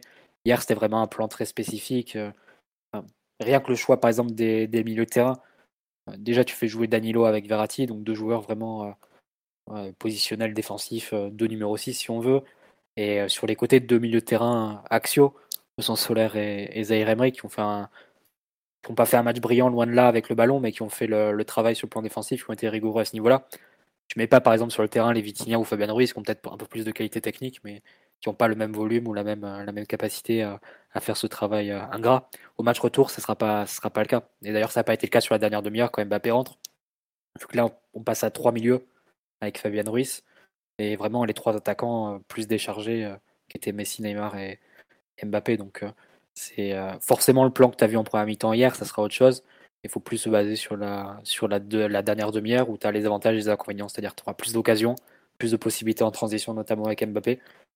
Et, euh, mais aussi sans doute une défense qui sera beaucoup plus testée dans des situations qu'elle aime, qu'elle aime moins que de devoir gérer des centres sans avantage préalable et, et faire un peu régner sa, sa loi dans la surface, ça, je moting. Ça, c'est des situations beaucoup plus favorables. Donc euh, voilà. Mais après, il faut pas non plus sous-estimer l'avantage que, que tu as de récupérer Mbappé. C'est, on, le prend un peu comme une anecdote ou on le met sur le même plan avec le fait que, euh, que le Bayern récupérait Sadio Mané. Ça n'a juste rien à voir. Je trouve que l'impact psychologique et l'impact sportif d'un Mbappé aujourd'hui, c'est euh, c'est un peu le même type d'impact que l'entrée de Messi, par exemple, contre nous en 2013, en quart de finale de Ligue des Champions. Ça, te change complètement la, vie. Mais il parle du stade, tu vois, il parle du stade, il dit que dès qu'il rentre, le, le stade a, changé et, mentalement quelque chose a changé. Et donc ça va vraiment dans ton sens dans ce que tu dis, tu vois. Bah honnête, bah oui, en plus avec euh, après la Coupe du Monde, son statut, je pense qu'il a encore évolué. Aujourd'hui, aux yeux du monde, je sais pas si je pense pas qu'il aura le Ballon d'Or malheureusement, mais quoi que qu'on puisse le dire, c'est le meilleur joueur du monde actuellement, Mbappé. Donc euh, son impact, il est euh, psychologiquement très très important il fait peur à ses adversaires. En plus du côté euh, bavarois, il y a un, coéquipier en équipe de France, avec Mécano. Donc tu as aussi ce, ressort-là. Et c'est un avantage considérable pour le PSG. C'était une perte considérable de ne pas l'avoir hier. Faut, faut aussi appuyer sur ce point. C'est pas juste euh, une, une absence comme une autre, comme l'absence de Renato Sanchez ou Mukele ou l'absence de même l'absence de Mané côté Bayern. C'est encore une autre catégorie. C'est l'absence d'un joueur qui te fait des différences tout seul à partir de rien sur des ballons à peine gagnable le long de la ligne de touche à 50 mètres du but. Et derrière, il va, il va, il va pouvoir euh, créer ça et faire de, de, cette situation la transformer en face à face avec le gardien. C'est euh, quelque chose qui est, qui est trouvable chez aucun autre joueur au monde actuellement. Et que Paris récupère ça au retour, ça suffirait, enfin, ça doit suffire à avoir tous les, tous les espoirs, à se permettre tous les, les espoirs pour, ce, pour la qualification. Évidemment, ça change beaucoup de choses. Même, je crois que sur le match d'hier, euh, quand ils rentrent, euh, je crois qu'ils font un petit changement de, de, de, euh, de position. De lire passe à droite, ouais. C'est ça. Ils échangent de lire et Pavard. Et Pavard, ils, échangent et on a un peu plus Mécano sur, sur, sur Kylian. Derrière les premières minutes, il le gère plutôt, bien. Et comme Mbappé c'est un peu chauffé, on voit qu'il a réussi à le, dépasser sur quelques actions. Mais c'est vrai que même dans la tête des adversaires, on, sent que là, ils se disent qu'il faut, qu'il va falloir défendre autrement, qu'il va falloir changer deux, trois choses. le, le joueur qu'on redoutait tous, et même euh, dans l'avant-podcast, pardon, le SAD, de, le supporter qui était venu, qui parlait de, Mbappé, le joueur qui redoutait tous ses rentrées, donc il fallait changer quelque chose. Et nos joueurs, bah, par exemple Nuno, qui en première mi-temps n'avait pas, de, pas vraiment de, personnes sur qui compter, entre guillemets, pour pouvoir euh, le suivre quand il faisait ses, ses, montées, etc. Lui aussi a été galvanisé dans cette euh, dernière partie de, match. Donc évidemment, ça change pas mal de choses et de l'avoir sur le terrain et, va, nous, va, nous, va nous aider, j'espère en tout cas. Ah bah ça, c'est forcément un atout. Euh, on nous dit le sprint qu'il met pour passer devant De sur le but refusé. Mais le seul qui peut tenir Mbappé côté Bayern, c'est Upamecano. Et encore, le tenir, il fait ce qu'il peut, mais bon, c'est. Il y, a un moment, lui aussi, il est dépassé. Mais aujourd'hui, De Ligt, il n'a pas du tout la capacité athlétique pour tenir Mbappé. C'est pas. C'est juste pas la même vitesse, quoi, c'est tout. Et puis c'est. C'est pas méchant contre De Ligt, hein, qui, est un, un, bon joueur, qui, pas devenu l'immense défenseur qu'il était censé devenir, mais qui est quand même un très bon défenseur, mais il n'y a pas photo, c'est tout. quoi. Euh, qu'est-ce que je voulais vous dire? Est-ce qu'il y a autre chose sur la partie collective Attendez, excusez-moi, je m'étouffe en direct. Est-ce qu'il y a autre chose sur la partie collective sur lequel vous voulez revenir, monsieur? Là, faut m'aider, je suis en train de crever en direct, en fait. Eh ben, personne, évidemment. Euh, oui, non. Bon. Eh ben, écoutez, la mort m'attend au chemin, au tournant, pardon. Euh, sur le. pardon, ça va aller mieux. Sur la partie. Euh, ça, va aller. Non, non, mais... on, va, on va meubler, j'ai cru que, j'ai cru que c'était passager, mais ça dure. Allez, c'est bon, c'est reparti. Euh, non-assistance à personne en danger, vous inquiétez pas. Il y en a qui viendront me sauver avant eux. C'est grave quand même. Vous avez vu ce qu'ils sont prêts à faire pour récupérer l'animation du podcast? Bon, c'est autre chose. Non, sur le. On a dit ouvrons le dossier, mais si. On va finir la partie collective. Non. Est-ce qu'il y a des trucs sur lesquels vous voulez encore insister sur la partie collective?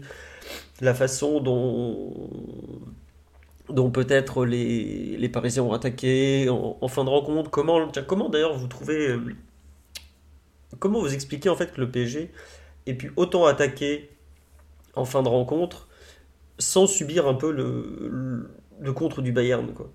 Ça, vous a pas. Moi j'avoue que je, je, je, parviens pas vraiment. J'arrive pas à croire que c'est juste le losange parce qu'il y a juste avant. Enfin, le losange, il est mis en place à la 55e, ça paraît pas de façon super forte. Vous dites parce que Muscala était sorti, peut-être. Mais euh, comment, comment vous l'expliquez un peu le, soudain regain du PSG sans rien concéder finalement? Je sais pas, Mathieu, Omar, Titi, Ryan. Ryan Reynolds here from Mint Mobile. With the price of just about everything going up during inflation, we thought we'd bring our prices down. So to help us, we brought in a reverse auctioneer, which is apparently a thing. Mint Mobile unlimited premium wireless. Ready to get 30, 30, bit to get 30, bit to get 20, 20, 20, bit to get 20, 20, bit to get 15, 15, 15, 15 just 15 bucks a month. So, Give it a try at mintmobile.com/switch. slash $45 up front for 3 months plus taxes and fees. Promo rate for new customers for limited time. Unlimited more than 40 gigabytes per month slows. Full terms at mintmobile.com. As a person with a very deep voice, I'm hired all the time for advertising campaigns. But a deep voice doesn't sell B2B, and advertising on the wrong platform doesn't sell B2B either. That's why, if you're a B2B marketer, you should use LinkedIn ads. LinkedIn has the targeting capabilities to help you reach the world's largest professional audience. That's right, over 70 million decision makers all in one place. All the big wigs, then medium wigs, also small wigs who are on the path to becoming big wigs. Okay, that's enough about wigs. LinkedIn ads allows you to focus on getting your B2B message to the right people. So, does that mean you should use ads on LinkedIn instead of hiring me, the man with the deepest voice in the world? Yes. Yes, it does. Get started today and see why LinkedIn is the place to be to be. We'll even give you a $100 credit on your next campaign. Go to linkedin.com slash results to claim your credit. That's linkedin.com slash results. Terms and conditions apply.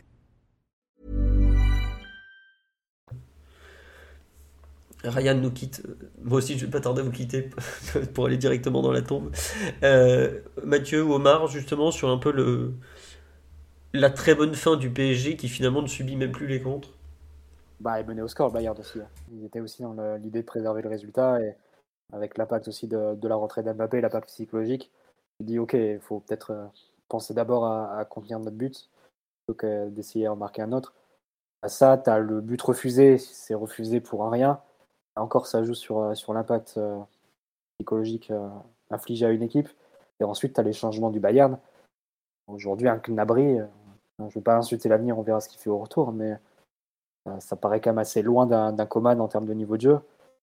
Tu n'as pas des, solutions incroyables non plus sur le banc hein, côté Bayern. Donc tu fais sortir Moussiala, tu fais sortir Coman, tu fais sortir quand même une, grosse partie de l'équipe. Thomas Müller, ça fait, ça fait aussi un moment qu'il n'a pas fait non plus des différences incroyables au niveau international. Donc c'est euh, c'est aussi un mélange de, tout ça. C'est une équipe qui était moins dangereuse avec ses, euh, joueurs euh, remplaçants sur le terrain.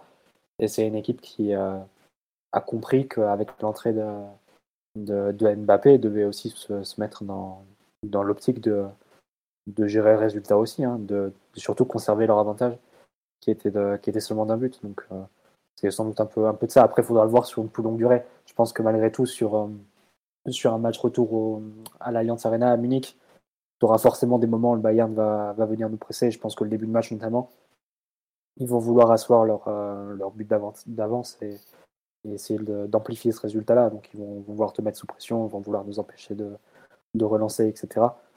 Mais sur, euh, sur l'ensemble de la rencontre, ça devrait pouvoir s'équilibrer avec de grosses possibilités pour Paris dans la transition. C'est moins ce qu'on peut espérer. Ouais, ouais, ouais, non, effectivement. Non, mais il y a une question intéressante sur live qui nous dit Je vous expliquais pourquoi j'étais malade tout le temps. Voilà, c'est bon. Entre temps, je vais mieux, ne vous inquiétez pas. Est-ce qu'on doit craindre de retourner à Marseille? Bon, vu ce qu'on a subi il y a quelques jours, oui, évidemment. Mais je pense que par rapport au, pour la préparation du match retour, par rapport à ce que l'OM est capable de te faire subir en termes de pressing, par rapport au contexte où tu es, tu es très isolé dans un stade hostile, ça me, ça me paraît être une excellente préparation d'aller jouer à Marseille juste avant, ouais. Ouais, ouais, vraiment. Si, si, tu vois que tu à rien là-bas, bon, tu sais bien que ça va être compliqué ensuite à l'Allianz Arena, mais bon. C'est comme ça. Euh, on nous dit Marseille, on leur met le bus et on les hum en. Peut-être, on verra si ça marche cette fois-ci. La dernière fois, ça s'est pas trop bien passé. Avant de passer au perf individuel, puisqu'on a globalement fait le tour de la rencontre d'un point de vue collectif, on a passé un peu tout en revue. Euh, le coaching des deux côtés, bon, euh, n'y a pas non plus des trucs qui méritent de s'y attaquer particulièrement euh, ce soir. Petit merci au Summer, Max93200, F Patrice 369, Das 92, Autre chaud, trop chaud, Quick et Martin BLT11, merci à vous, il y a plein de messages sympas au passage. Et donc, cœur sur vous, comme toujours. Euh, la sortie de Danilo, ah oui, tiens, vous voulez parler de la sortie de Danilo? Moi, je l'ai compris de façon très simple. La sortie de Danilo, c'est que tu as deux joueurs possibles à changer. C'est soit Danilo, soit Verratti. Tu es mené au score. Bah, c'est plus logique, malheureusement, pour Danilo de sortir Danilo que de sortir Verratti, quoi.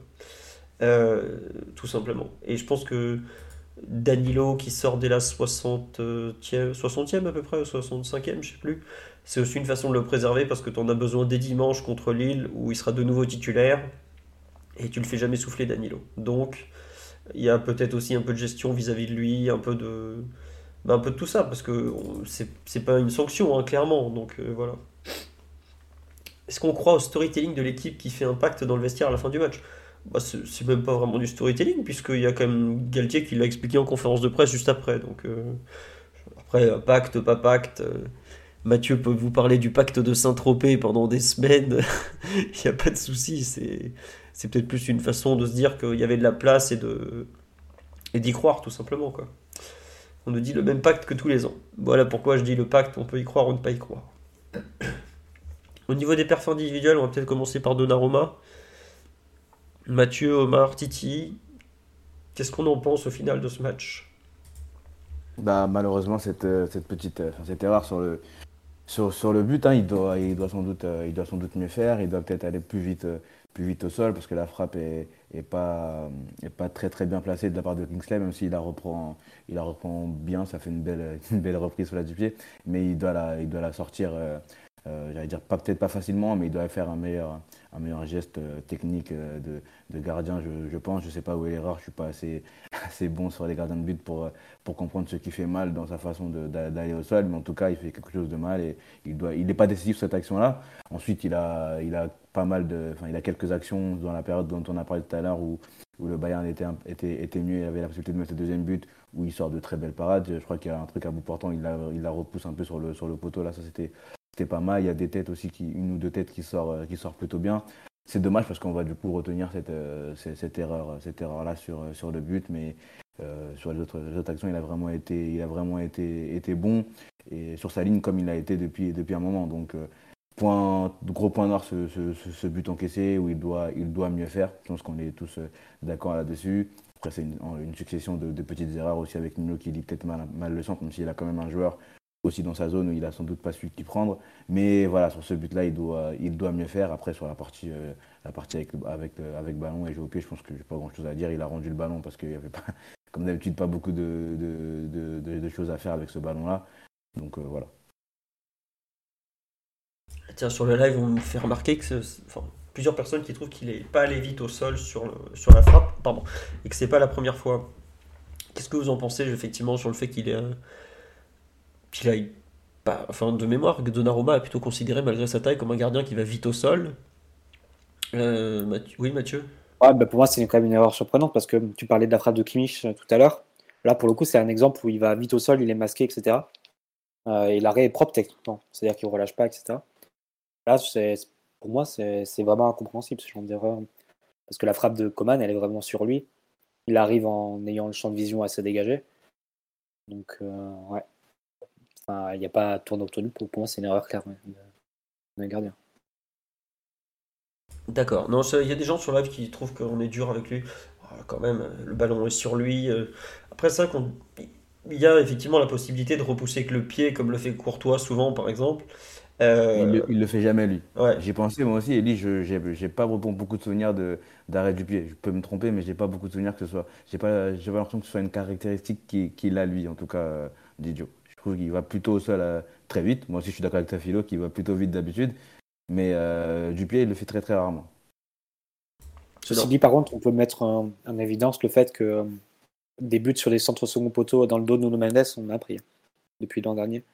Ah, de tête, j'en, j'en ai compté 5 au moins. Bah, Bokele en a mis un comme ça, non? Oui, oui c'était plus, oui. Euh, non, non, c'était ça. Bah, t'as celui, celui de l'égalisation sur le match du titre contre Lens. T'en as contre à Strasbourg, euh, à Rennes. Tu vois, déjà, on en est à 4 ou 5. Déjà. La borde, pardon. Ouais, 4 déjà. Après, ouais, Nino est pas excellent sur la lecture des trajectoires. Il a tellement d'autres qualités, mais on le sait, ça, tu vois. On dit Nuno peut rien faire.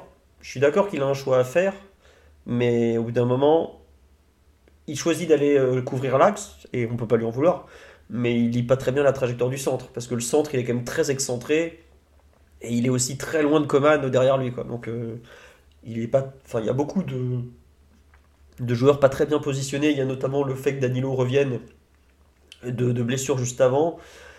Ouais, totalement. Qui décale tout en fait. Ça décale tout parce qu'il il arrive un peu en retard, euh, du coup, Danilo, mais je, pense pas qu'il aurait été là euh, en temps normal sur l'action, qu'il aurait peut-être été un peu plus euh, dans la partie, pas dans la, dans la, surface. Là, du coup, il arrive pour essayer de gêner le centreur qui est Niabri, c'est ça? Enfin, je sais plus, pardon. Davis, Davis. Davis, ok, c'est Davis. Essayer de gêner le, le, centreur, il est, il est en retard.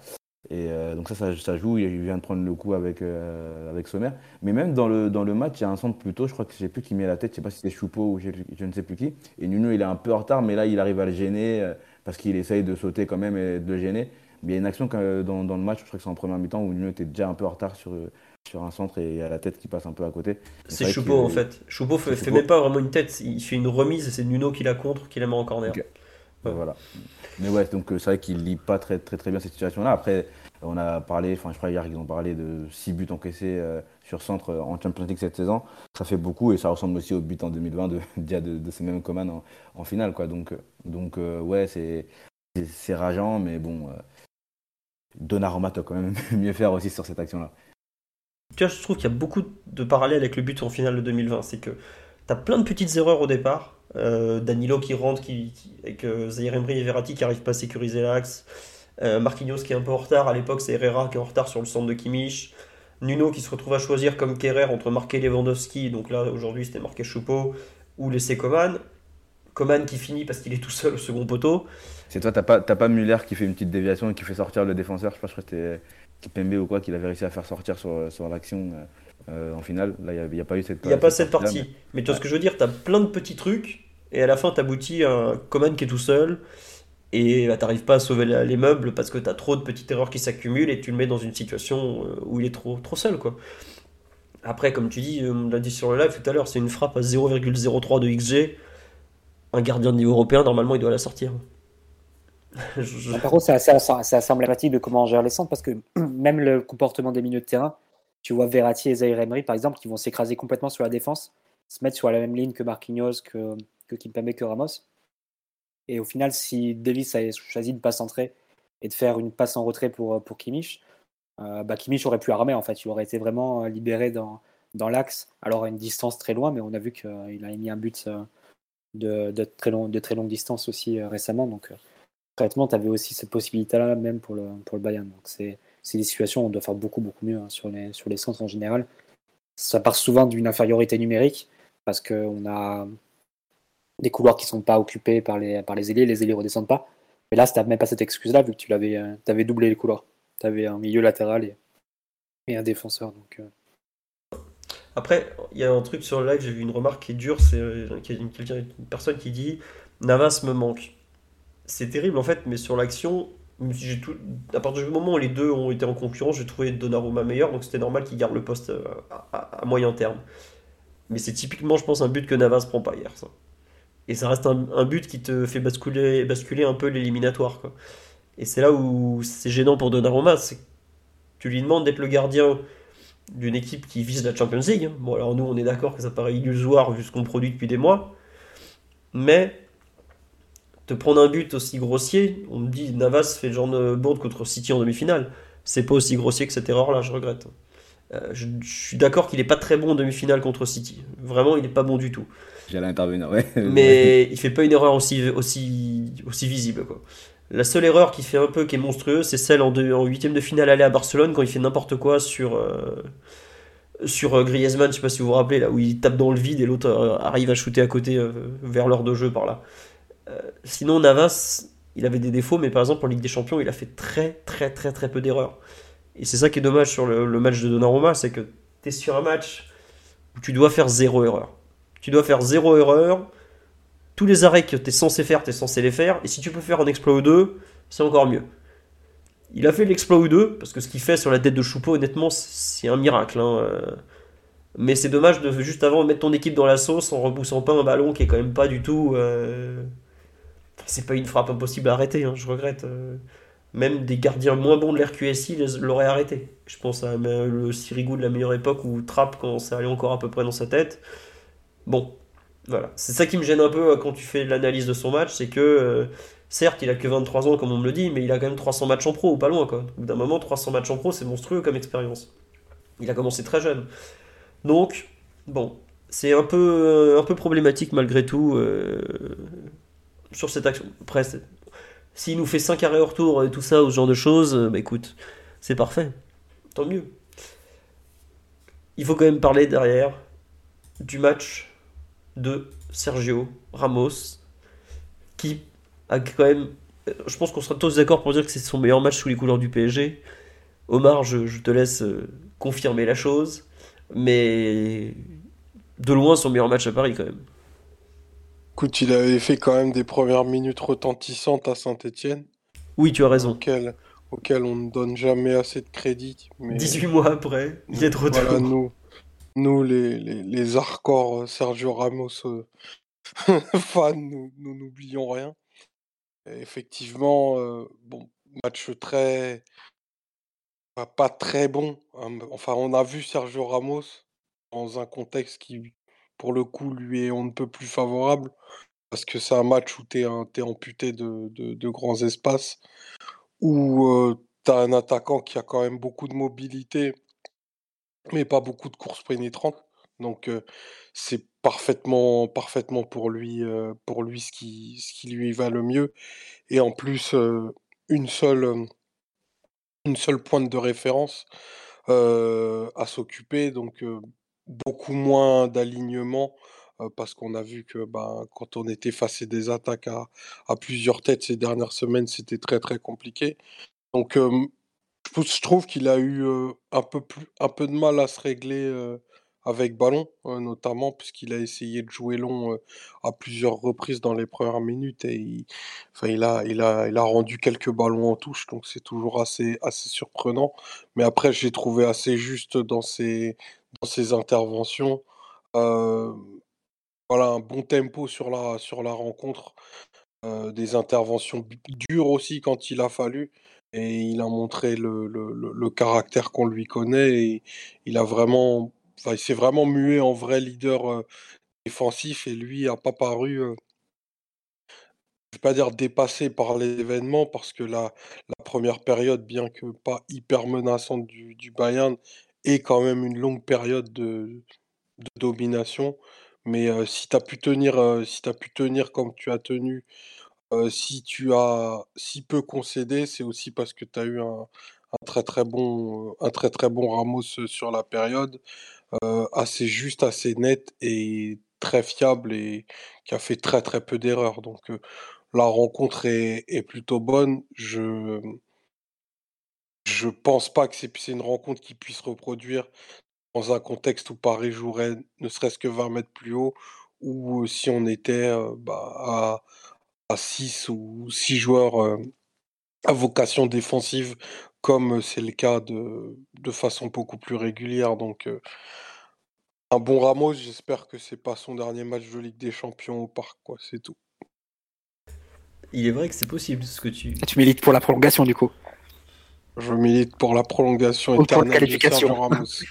Déjà, déjà la qualification en 1, et puis euh, Sergio Ramos sera toujours le bienvenu euh, dans cette ville. Après, il faut quand même noter que le 4-4-2 une EKTF de Totov avait réussi à relancer la carrière de José Fontes, qui était encore, euh, qui venait de la Chine.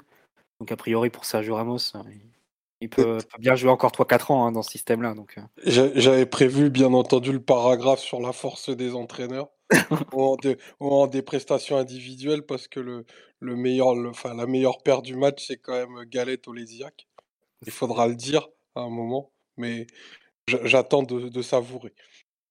Gal- Galette, Olysia. Là, tu dis quoi tes fans, Omar là Ils savaient pas, que- ils avaient pas compris que tu aimais les, les vieux monuments du football en péril, les- les- que tu es pour la prolongation de c'est Lionel le, Messi. c'est le corporatisme fait homme. Cet entraîneur Il faut savoir que cet homme a quand même voté pour Noël Legrette lors du dernier, euh. Grâce au partenariat avec Intermarché. Un Ouais. grand dirigeant. On a des maillots Nike en gambardé là maintenant. C'est- pas mal, il faut quand même re- rendre à Noël ce qui lui appartient. La maillot Nike en gambardé là, c'est pas mal. hein. Euh, on est bien habillés. Euh, non mais Omar est pour l'union des très très vieux et des très très jeunes sur le terrain de football. Des, des Ramos et des Zaire Emery quoi. 16 ans, 35 ans, c'est pas les mecs de 28, 30 ans qui servent à rien, poussez-vous. Mettez-nous que des jeunes ou que des vieux, ça suffira. Non, je, je, je serai jamais objectif quand on parlera de Sergio Ramos. Bon voilà. Je ne cherchez rien de rationnel là. Voilà. Euh, on nous dit Totov a réussi à relancer Ba- Bayal Sal. À partir de là, on peut y croire. Écoutez. on- Non, par contre, c'est vrai que comme tu dis, on n'est pas sûr qu'ils soient en mesure de reproduire un match pareil dans un contexte euh, différent. Quoi. Déjà, à la fin de Dans un match, contexte où il faut s'aligner pour jouer le hors-jeu, c'est déjà un peu plus compliqué pour Sergio Ramos en ce moment. Donc, euh, à partir de là, à moins de défendre tout le temps dans ta surface, c'est- ça va être compliqué. Quoi.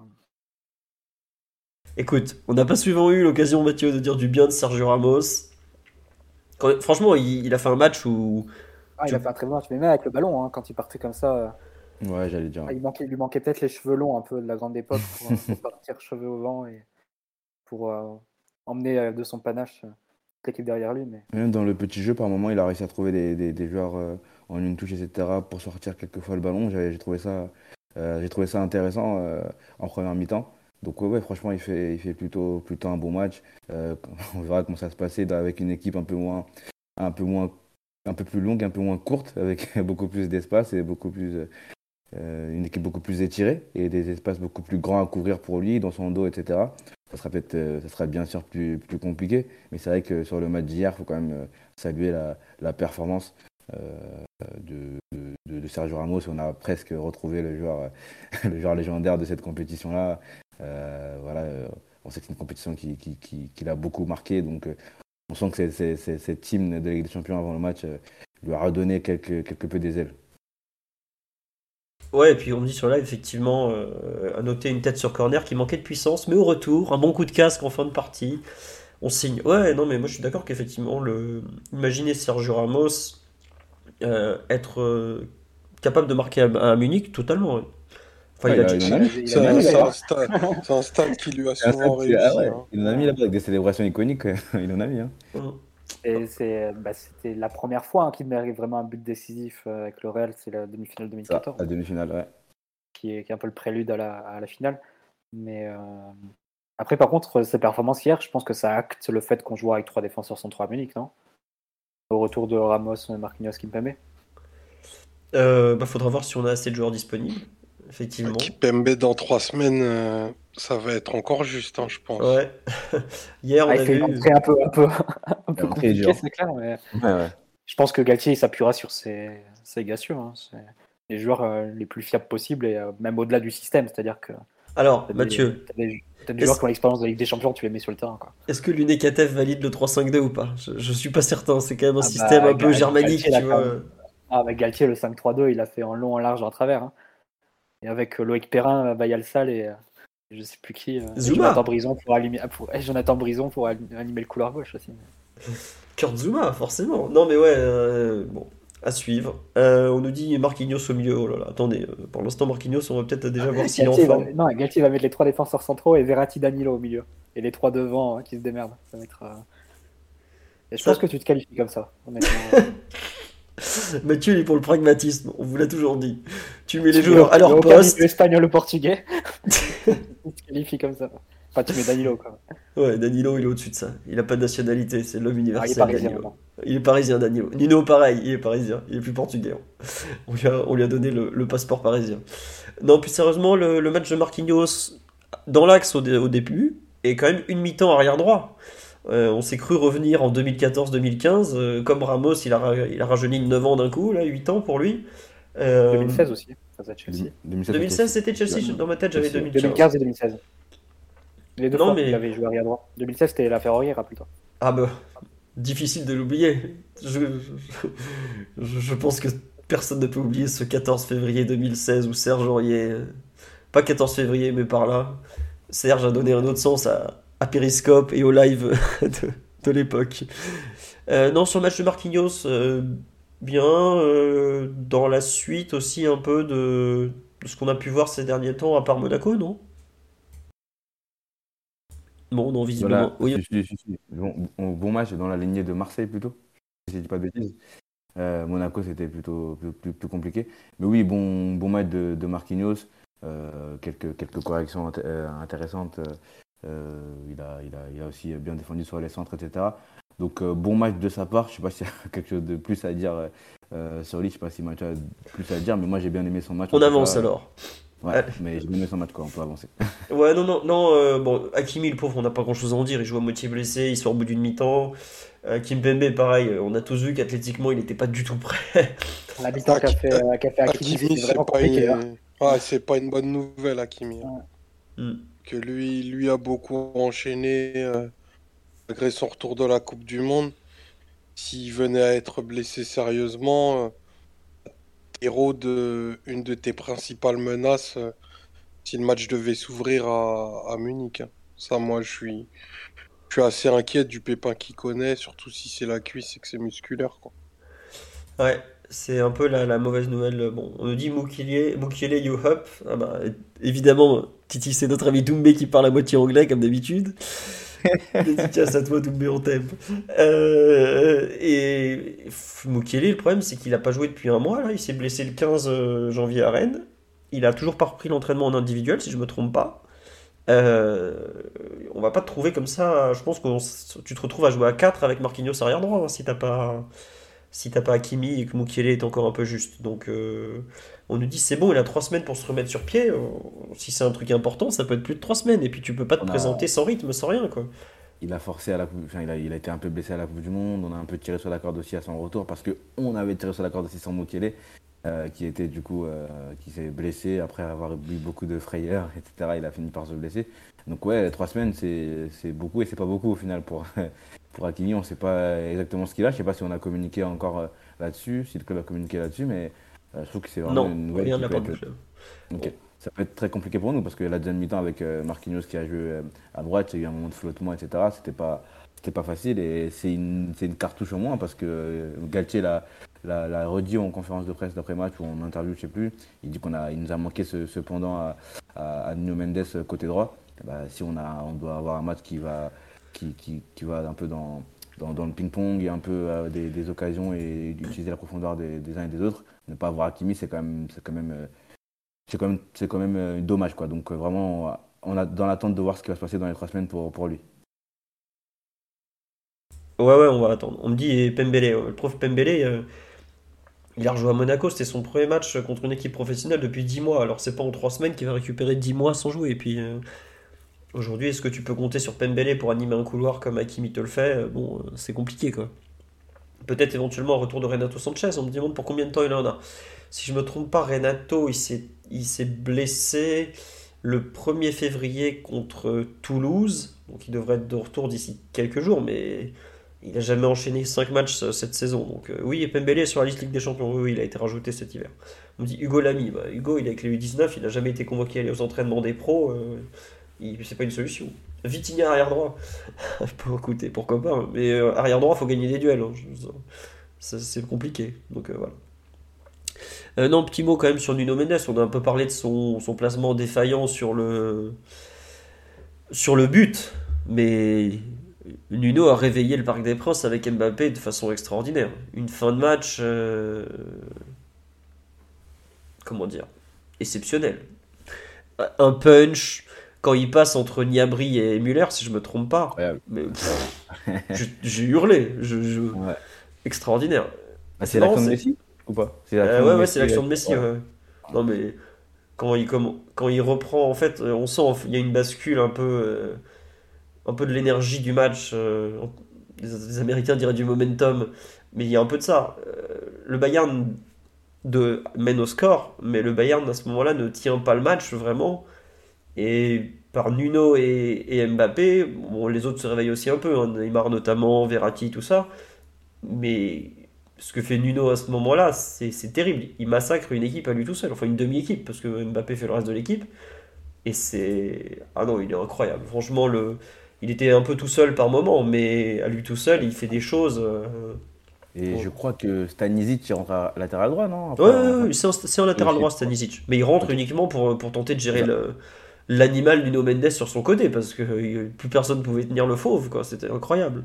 Moi, c'est, honnêtement, t'es t'es devant ta télé, t'as vu ton équipe être en souffrance pendant 45-50 minutes, même plus que ça, faire un match d'attente, un match de contrôle, un match où, bon, euh, tu fais que les moyens du bord, t'es vraiment euh, sur un fil, et d'un coup, tu, lâches tout, et lui, il, t'explose l'é- l'équipe à lui tout seul. C'est vraiment, euh, c'est c'est vraiment tout ce que tu as envie de voir, quoi. Donc, euh, Il aurait mérité une note pas décisive sur la, la frappe de Messi, hein, qui contrée par Pavard. C'est lui qui fait le centre en retrait comme ça. ouais, non, mais il aurait pu avoir deux ou trois passes décisives pratiquement sur, euh, en un quart d'heure. Donc, euh, je vous laisse parler de Nuno. Moi, je, je suis trop amoureux de ce jeune joueur. Donc, euh, Titi est encore pire que moi. euh. Je pense que nous tous, mais Mathieu aussi, mais Omar aussi sans doute. Euh, non, vraiment, cette fin de match, euh, ces 15-20 dernières minutes où euh, on le voit vraiment reprendre le dessus sur ce, couloir un peu gauche et couloir droit bavarois. Je crois qu'il y a aussi Coman qui sort entre temps parce qu'il est blessé par son meilleur pote, Kimpembe. Mais c'est vraiment un. C'est vraiment il y a vraiment un tournant dans, ce match-là. Il reprend l'avantage, il reprend le dessus. Il a, il cette occasion, enfin cette action sur le, sur le hors-jeu, vraiment de très très peu, où vraiment euh, en puissance, il prend vraiment euh, de vitesse le, défenseur adverse. Et l'action avec euh, où il passe entre les deux joueurs, comme tu viens de dire, il trouve, il trouve Messi. Enfin, ça mérite de, ça mérite de finir, de finir au fond et d'être dans les, les beaux buts de, la saison. Quoi. Donc, euh, ouais, non, c'est vraiment un joueur, euh, un joueur incroyable. Dommage, on a parlé un peu de ce, de, ce côté petit errement défensif sur, sur le but et sur les centres en, général. Mais vraiment, quand il est euh, dans cette, cette configuration-là de, de puncher, de mec qui va, vraiment animer le couloir avec, avec quelqu'un qui peut le lancer, avec quelqu'un qui peut aussi le, suivre sur ces, sur ces accélérations-là. Il est génial et je trouve qu'il a de plus en plus de facilité à trouver les gens dans la surface. C'est pas des euh, pas des centres euh, non réfléchis. Il essaie toujours de trouver la, bonne zone, le joueur en retrait, etc. Avec le Messi qui est souvent là en retrait en, seconde lame ou d'autres. Donc oui, euh, quand, il est, comme ça et quand il reprend un peu du poil de la bête, ça fait un moment qu'il était blessé. Il a fait 90 minutes plutôt, grosse 90 minutes niveau intensité. C'est vraiment beau à voir et comme tu dis, quand tu sors d'un match un peu apathique où tu es devant la télé, où tu es un peu endormi, amorphe, un peu comme le stade et comme tout le monde, le voir euh, rêver le stade avec Kylian et avec certains, certains autres joueurs, ça fait plaisir. Quoi. On dit sur live, ce que j'aime chez lui aussi, c'est son côté orgueilleux. C'est pas le genre à baisser la tête. Et c'est pas le c'est dans je crois que c'est toi Titi jour on parlait de, des joueurs qui aiment pas perdre. Il lui, il est... Perdre, hein. ah, lui, lui, il est pas du genre à dire euh, apprendre à perdre. Je je crois que c'est des trucs qu'il aime pas du tout. Mais alors vraiment pas du tout. Mais bon. Mathieu ou Omar, vous voulez rajouter quelque chose sur le match de Nuno? Ou, ou pas d'ailleurs, puisque je pense que on a quand même déjà beaucoup parlé, qu'il y aura que des mots positifs sur lui, à part si vous avez un, un truc euh, un peu moins. Bon, pas, les micros s'ouvrent pas, on va avancer. Euh, on dit ce, tacle. Bah oui, mais bon, euh, il laisse sa femme à la maison sans souci. Il a pas peur de quitter sa famille. Je vous rappelle qu'à 19 ans, il a quitté le Sporting. quoique. Avant de devenir un père de famille qui visiblement ne peut plus quitter sa famille pour un déplacement à Monaco d'un jour, Marquinhos aussi était un expatrié très jeune, donc je ne vais, pas, le tailler là-dessus. au milieu du terrain, je ne suis pas sûr que le match de Danilo nécessite spécialement de s'arrêter dessus. Euh, il y a pour une fois euh, un Verratti qui s'est globalement bien loupé hier soir en Ligue des Champions, qui fait un début d'année 2023 euh, pénible, pénible. On s'inquiète ou pas encore pour Verratti, messieurs? Parce que ça commence à faire pas mal de matchs là. Je sais pas, Mathieu, Omar, ce que vous en pensez. C'est gênant un peu, non? Euh, Oui, Mathieu? Non, aucune inquiétude. Vraiment? Non. Pourquoi? Bah, bah, en fait, je vais t'expliquer pourquoi moi je suis un peu inquiet. C'est qu'avant, je suis d'accord qu'il n'a pas joué pendant deux mois. Mais en général, avant, Verratti, quand il revenait de blessure, il était immédiatement hyper opérationnel. Là, je suis d'accord, il est revenu, il s'est fait expulser, re-problème à la hanche, tout ça, il n'a pas de rythme.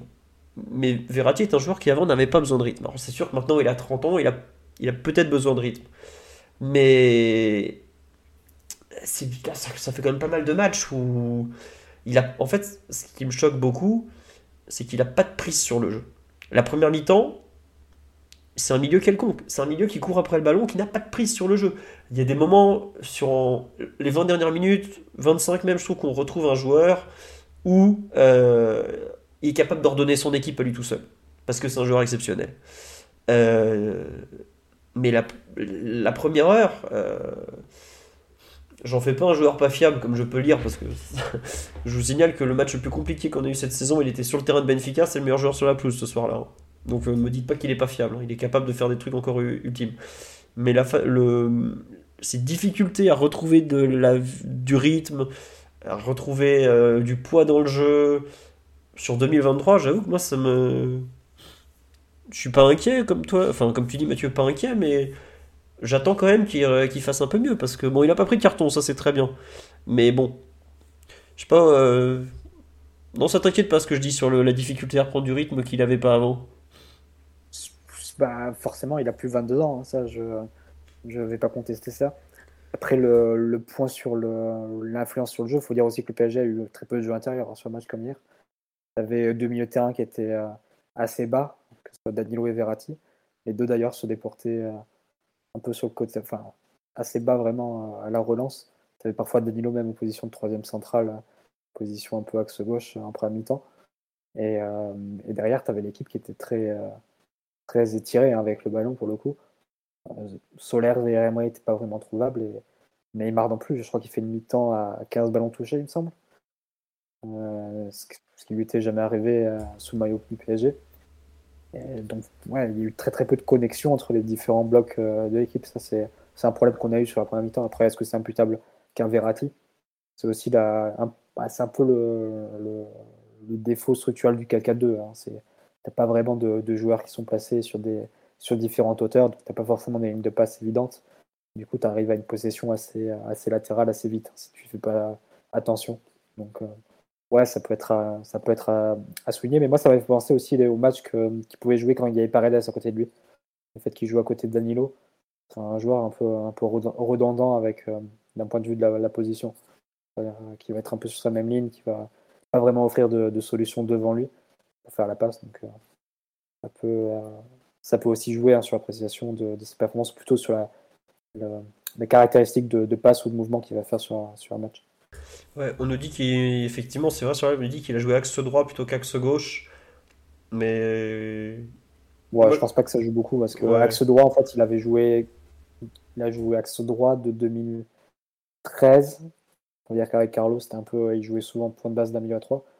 Les, les, premiers mois avant le, le passage en 4-4-2. Donc on va dire 2013, surtout avec Laurent Blanc, ensuite avec le 4-3-3. Et euh, jusqu'à 2019, quand Rabiot est parti. Ouais, non, c'est Tourelle qui passe, qui passe à gauche, un peu côté euh, Neymar. Et, ah oui, avec euh, Marquinhos, double pivot avec Marquinhos, il jouait axe gauche. Mais non, mais. deuxième semestre 2018, tu vois, donc il avait joué axe droit sans discontinuer pendant 5, 5 ans et quelques. Moi, surtout, je prends ça, c'est un choix par rapport au profil du match. C'est que pour ressortir le ballon côté gauche, tu avais Nuno, Solaire et Danilo. Dani, euh, Nuno est un joueur autosuffisant pour sortir le ballon pratiquement. Il fait des, des, il fait des différences balle au pied, arrêter sans problème. Hakimi, au contraire, un joueur qui a besoin d'être lancé, qui a besoin d'appui, de pivot. Verratti fait parfaitement ça. Donc c'est plus, sachant que je pense que le plan du PSG était plutôt d'attaquer par les côtés en remontant le ballon. Alors on n'a pas su trop le faire, voilà. Mais euh, c'est pas illogique de le mettre côté Hakimi pour justement aider Hakimi à se lancer. Et contre Reims, quand il fait une très bonne entrée, par exemple, Verratti, si je me trompe pas ce jour-là, il joue euh, relayeur droit, quoi. Et personne parle de gauche ou droite. Donc euh, à voir. Omar ou Titi sur le, les difficultés de Verratti, euh, ça vous a choqué, étonné, surpris Pas du tout, oui, Omar? Ah, match, match où tu peu de contrôle, match où tu pas le ballon, match très restrictif pour tes milieux de terrain, les quatre, qu'ils soient, parce que approche, euh, approche hyper positionnelle et des grosses compensations à faire. Mon sens, assez normal que, du coup Verratti ne, brille pas. Après, euh, ce, qui, ce qui est très surprenant pour nous, c'est que on a l'habitude en Ligue des Champions, notamment, qui, domine son adversaire direct dans sa zone.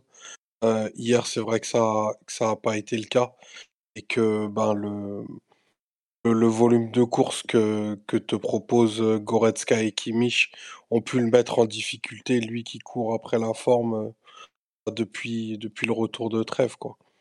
Donc, euh, à voir, mais effectivement, ça c'est aussi une des, clés fondamentales du match retour. Ça va être l'inversion du rapport de force dans le, dans le cœur du jeu. Et ça, pour le coup il va vraiment falloir construire quelque chose de très spécifique pour que, pour que Verratti ait du temps et puisse avoir une influence plus grande sur, euh, sur, ce, que fait, sur ce que fera Paris à la, à la base du jeu. À suivre. Trois semaines pour construire quelque chose. L'architecte Galette n'a pas été très très inspiré jusque-là. Est-ce que le maître de chantier Oleksiak va, va l'aider à suivre? Euh, Est-ce que vous voulez dire un mot sur les deux joueurs de côté qui étaient Zahir Emery et Solaire où, on va jeter un, un, voile pudique sur des prestations qui étaient vraiment. Bah, eux, c'était des joueurs sacrifiés, on va pas faire semblant. Ouais, Mathieu? Ah, Sacrifiés, oui, oui, je suis d'accord, mais euh, sacrifiés par leur profil qui est très unidimensionnel. Ils n'ont pas su apporter avec le ballon, en fait. Ouais. Euh, moi, quand je repense au 4K2 de, de Mauricio à, à l'Alliance Arena il y a deux ans, sur les côtés, tu avais dit Maria et Draxler. Hein, tu compares l'apport avec le ballon, c'est le jour et la nuit. Hein, entre, euh, entre euh, Zaire Emery Solaire d'un côté et, et Di Maria Draxler à, à l'époque. Euh, ce qui te coupe de transition et ce qui te coupe aussi de, la possibilité d'alimenter et de, d'impliquer ton duo Neymar-Messi, c'est le, trou noir qu'a représenté ces deux joueurs-là. Solaire, on, a compris hein, sur les matchs qu'il a pu jouer jusqu'à présent que c'était en termes de disponibilité, c'était pas ça. Il y a eu beaucoup de mal à, se rendre disponible sur un terrain et touche assez peu de ballons dans un match. Passe parfois des, des périodes entières de, de la rencontre en, euh, comme un fantôme un peu. C'est un peu les mêmes travers qu'avait qu pu avoir un Vinalum l'an dernier, par exemple. Et Zaire Emery, bah, malgré toutes les propagandes Twitter, à un moment, il y a la réalité du terrain. Et c'est grotesque de penser qu'un joueur de 16 ans va, va te résoudre des problèmes dans une équipe qui a pas de certitude collective. Et là, ça s'est vu. Hein, c'est un joueur, enfin, c'est pas pour taper sur lui, mais la Ligue des Champions, c'est un niveau très élevé. T'as pas le temps pour, pour vraiment penser. De suite, tu as, un adversaire qui vient de coller, qui vient de presser. Ça ne pardonne pas les, approximations techniques ou les, les, hésitations, les choix un peu, douteux. Et Zaire Emery, il, a, il était en grande difficulté, j'ai trouvé, avec le ballon pour un mi-temps. Et tu avais l'impossibilité complète de sortir la balle de ce côté-là. Euh, avec en plus un Hakimi qui a, coulé un peu dans ce domaine, mais bon, hein, il y avait au moins l'excuse de la blessure. Donc euh, moi j'ai trouvé que c'était... Si on doit faire un bilan global du plan de jeu de, Galtier, je trouve que ce qui empêche vraiment Paris de, de passer euh, d'une bonne exécution défensive à la possibilité d'avoir quelques coups offensivement, c'est ton apport des milieux excentrés qui a été euh, famélique. Tu te dis qu'un Renato Sanchez, par exemple, dans cette configuration, qui, qui tient sur ses deux jambes, tu as un match qui est complètement différent, hein. ou du moins une sensation sur la première mi-temps qui serait complètement différente. Donc, euh, moi, je vais avoir un jugement assez négatif sur ce qu'ils ont pu faire avec la balle. Après, défensivement, ils sont sacrifiés, ils ont été rigoureux et très bien. Ça a permis de bloquer les couloirs. Et si tu n'as pas une prestation euh, complète et une meilleure impression pour la mi-temps, c'est pour eux pour moi.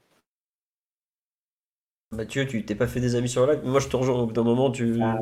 Non, mais c'est pour, Zaire j'imagine. Oui, bien sûr, bien sûr. Non, mais évidemment qu'on a envie qu'il réussisse et tout, qu'il a 16 ans, qu'il n'ait pas un poste.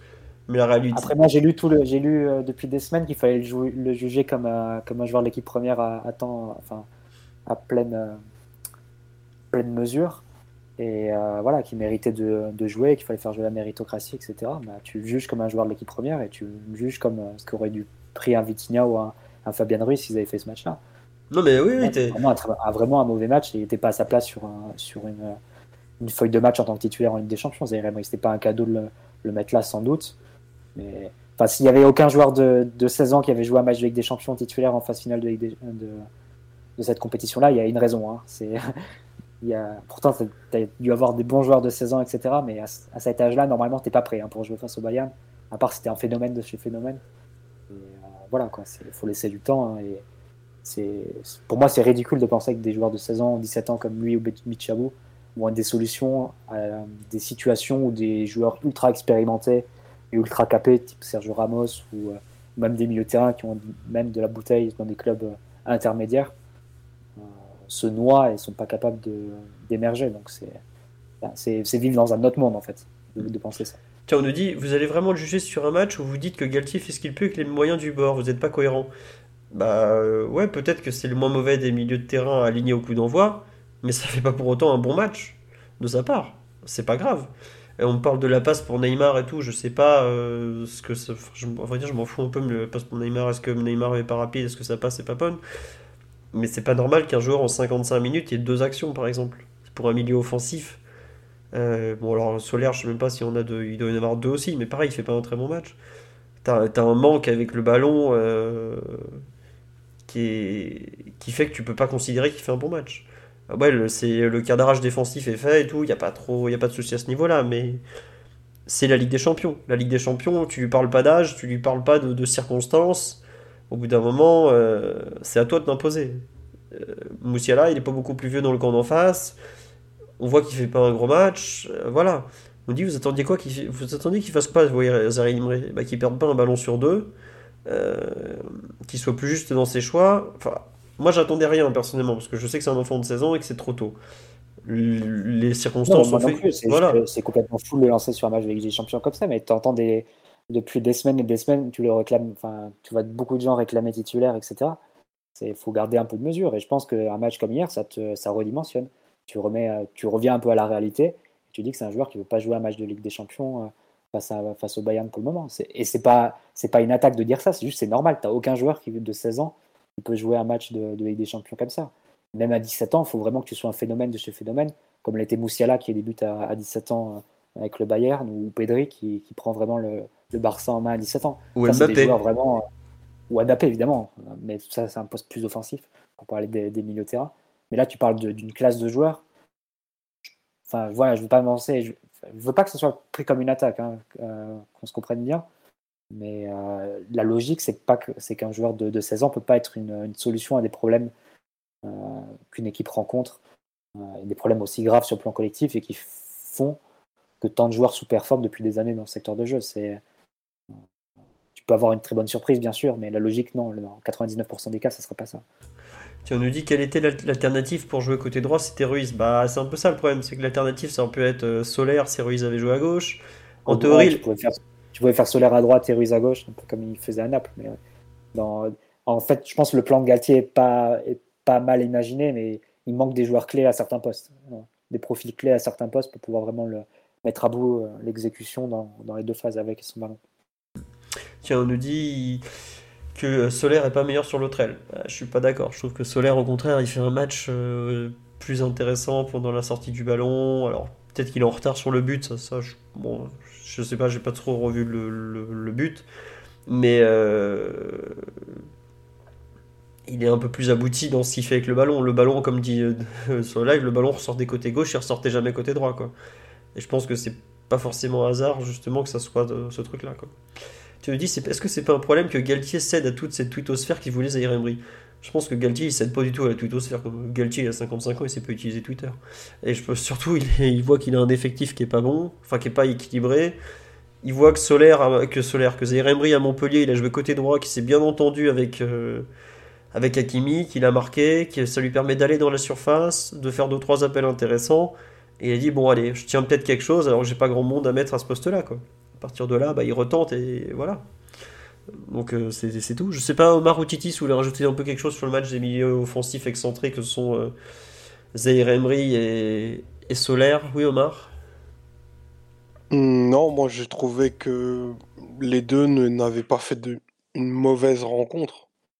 Euh, en fait, j'arrive pas trop à séparer d'ailleurs, ni, même à, à compartimenter le match des, des quatre milieux, tant les mêmes avaient des, enfin les, les mêmes enjeux euh, qui, supposaient avoir euh, une supériorité numérique sur les ailes, euh, peu de ballons à jouer et par contre beaucoup de, beaucoup de courses à faire.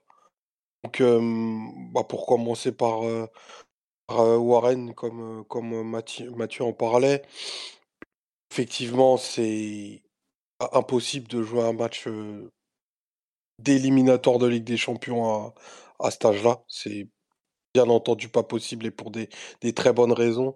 Encore pire dans un, collectif euh, bah, qui fonctionne pas et encore plus dans un rôle de, sacrifice quand dans toi tu es dans une phase de découverte totale. Enfin, 11 minutes de Ligue des Champions avant le coup d'envoi, euh, avoir euh, la qualité d'appliquer un pan de jeu euh, quand tu es face à un niveau de joueur que tu jamais connu, s'il avait fait une grosse performance, c'était plus un phénomène qu'on détenait, c'était un joueur qui était parti pour être historique. Il faut, aussi le dire.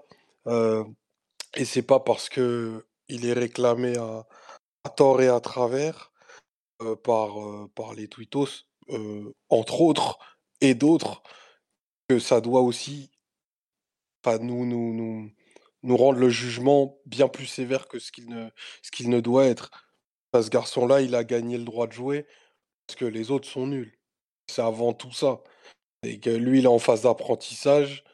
Il a fait mieux que les autres, que dans des contextes compliqués où il rentrait, où il grattait des minutes. Il a réussi à, enfin, non pas à devenir une solution crédible. C'est pas, c'est pas mon point. Et à ne serait-ce qu'être dans le, dans la discussion. Et ça, c'est, assez terrible. Enfin, enfin bon, c'est notre, notre réalité. Et, euh, et Solaire, je l'ai aussi trouvé comme à, comme à Monaco, bah, plutôt juste en première période.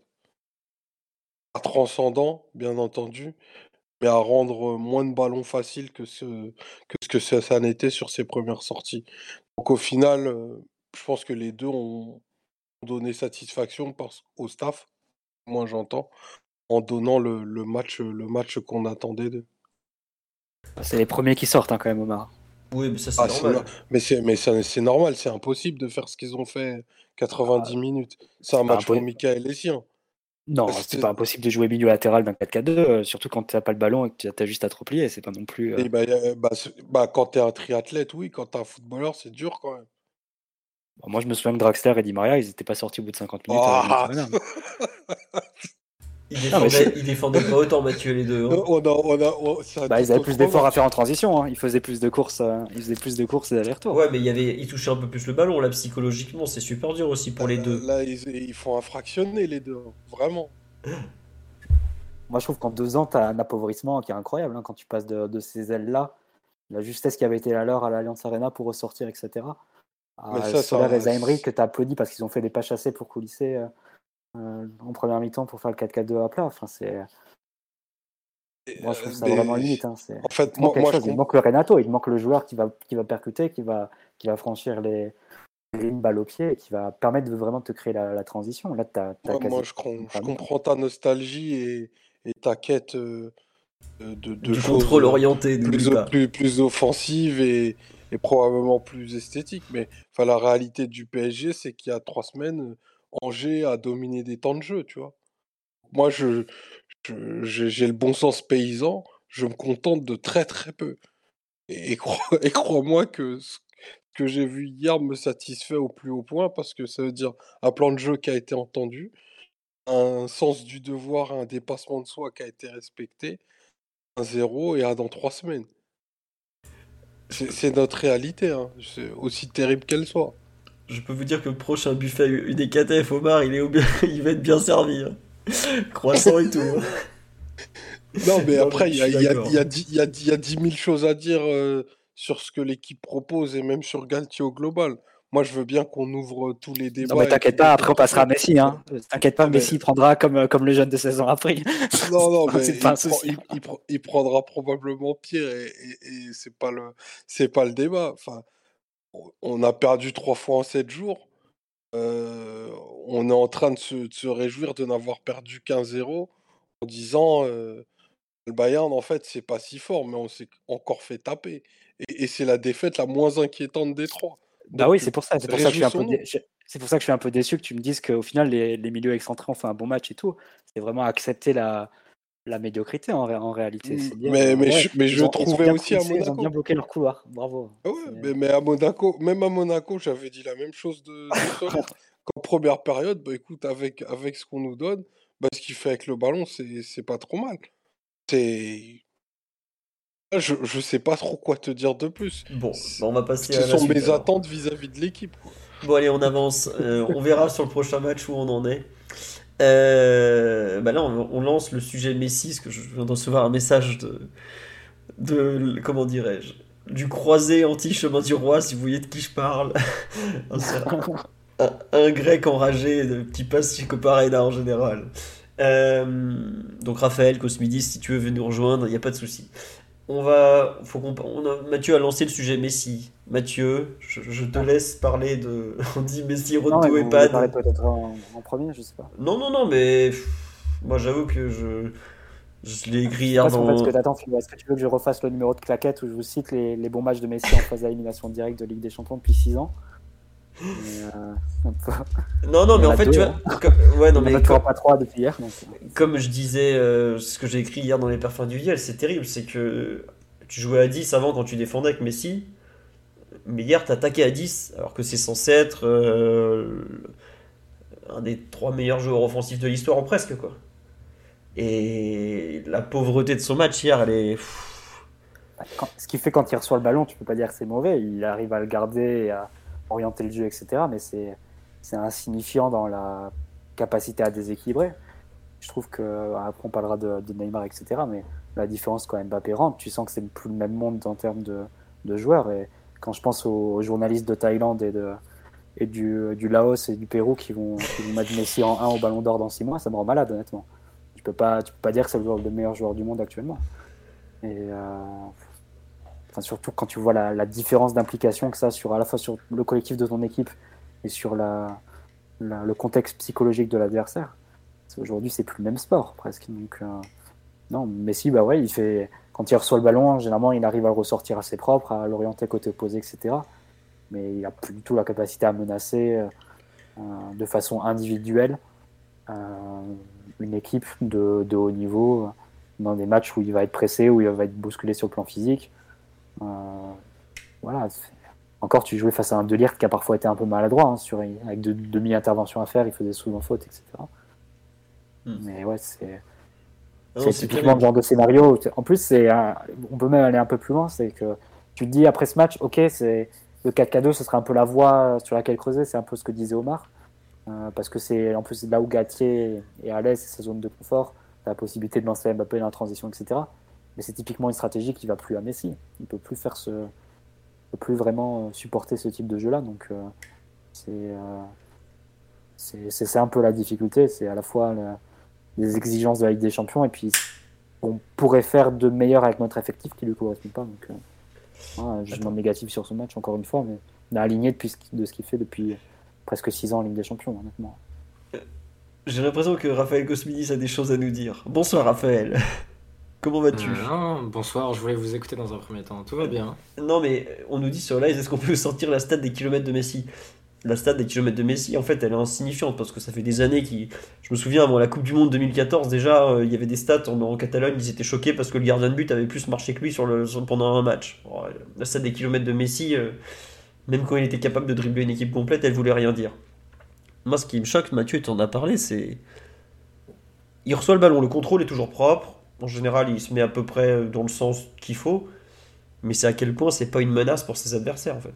Il est passé du joueur le plus menaçant de la planète, balle au pied, où tous les défenseurs tremblaient comme pas permis à l'idée qu'il accélère, à un joueur qu'aujourd'hui tu cadres sans problème. Il y a 7 jours, on jouait à Marseille, on a fait passer Samuel Gigot pour Alessandro Nesta. Non mais sérieusement, hein. Euh, le même Gigot qui finit en retard 3 jours plus tard sur un Clermontois avec 5 mètres de retard, quoi. Là, en un match de 90 minutes, parce qu'il a quand même joué 90 minutes une nouvelle fois, je sais pas s'il a créé un décalage quoi. On parle de Lionel Messi. euh, Ça fait mal quand même de le voir à ce niveau-là. Tout à l'heure, on me demandait sur live, mais il est passé où le joueur qui était à la Coupe du Monde? Mais vraiment, je trouve qu'il y a une déconnexion mentale, physique. On me dit, joue blessé, peut-être qu'il joue blessé, mais qui est terrible. Franchement, c'est. J'ai vraiment l'impression qu'il arri- il arrive plus à repartir dans, dans la réalité du foot de haut niveau. Il a fait un bon match contre Reims. Il a fait un bon match euh, de bah, Reims, non. euh, euh, Toulouse et l'autre, c'était quoi? C'était Montpellier. Mais là, c'est. Il y a un coup. T'as raison, Mathieu, quand tu parles de l'intensité, mais en termes d'inspiration, même, ses coups francs, euh, il en a, bon, il en a mis un avec le PSG contre Nice cette saison, mais bah, regardez ce qu'il fait au mois de mai, au mois de novembre euh, contre Nice, euh, octobre, je crois que c'est le 1er octobre, PSG Nice.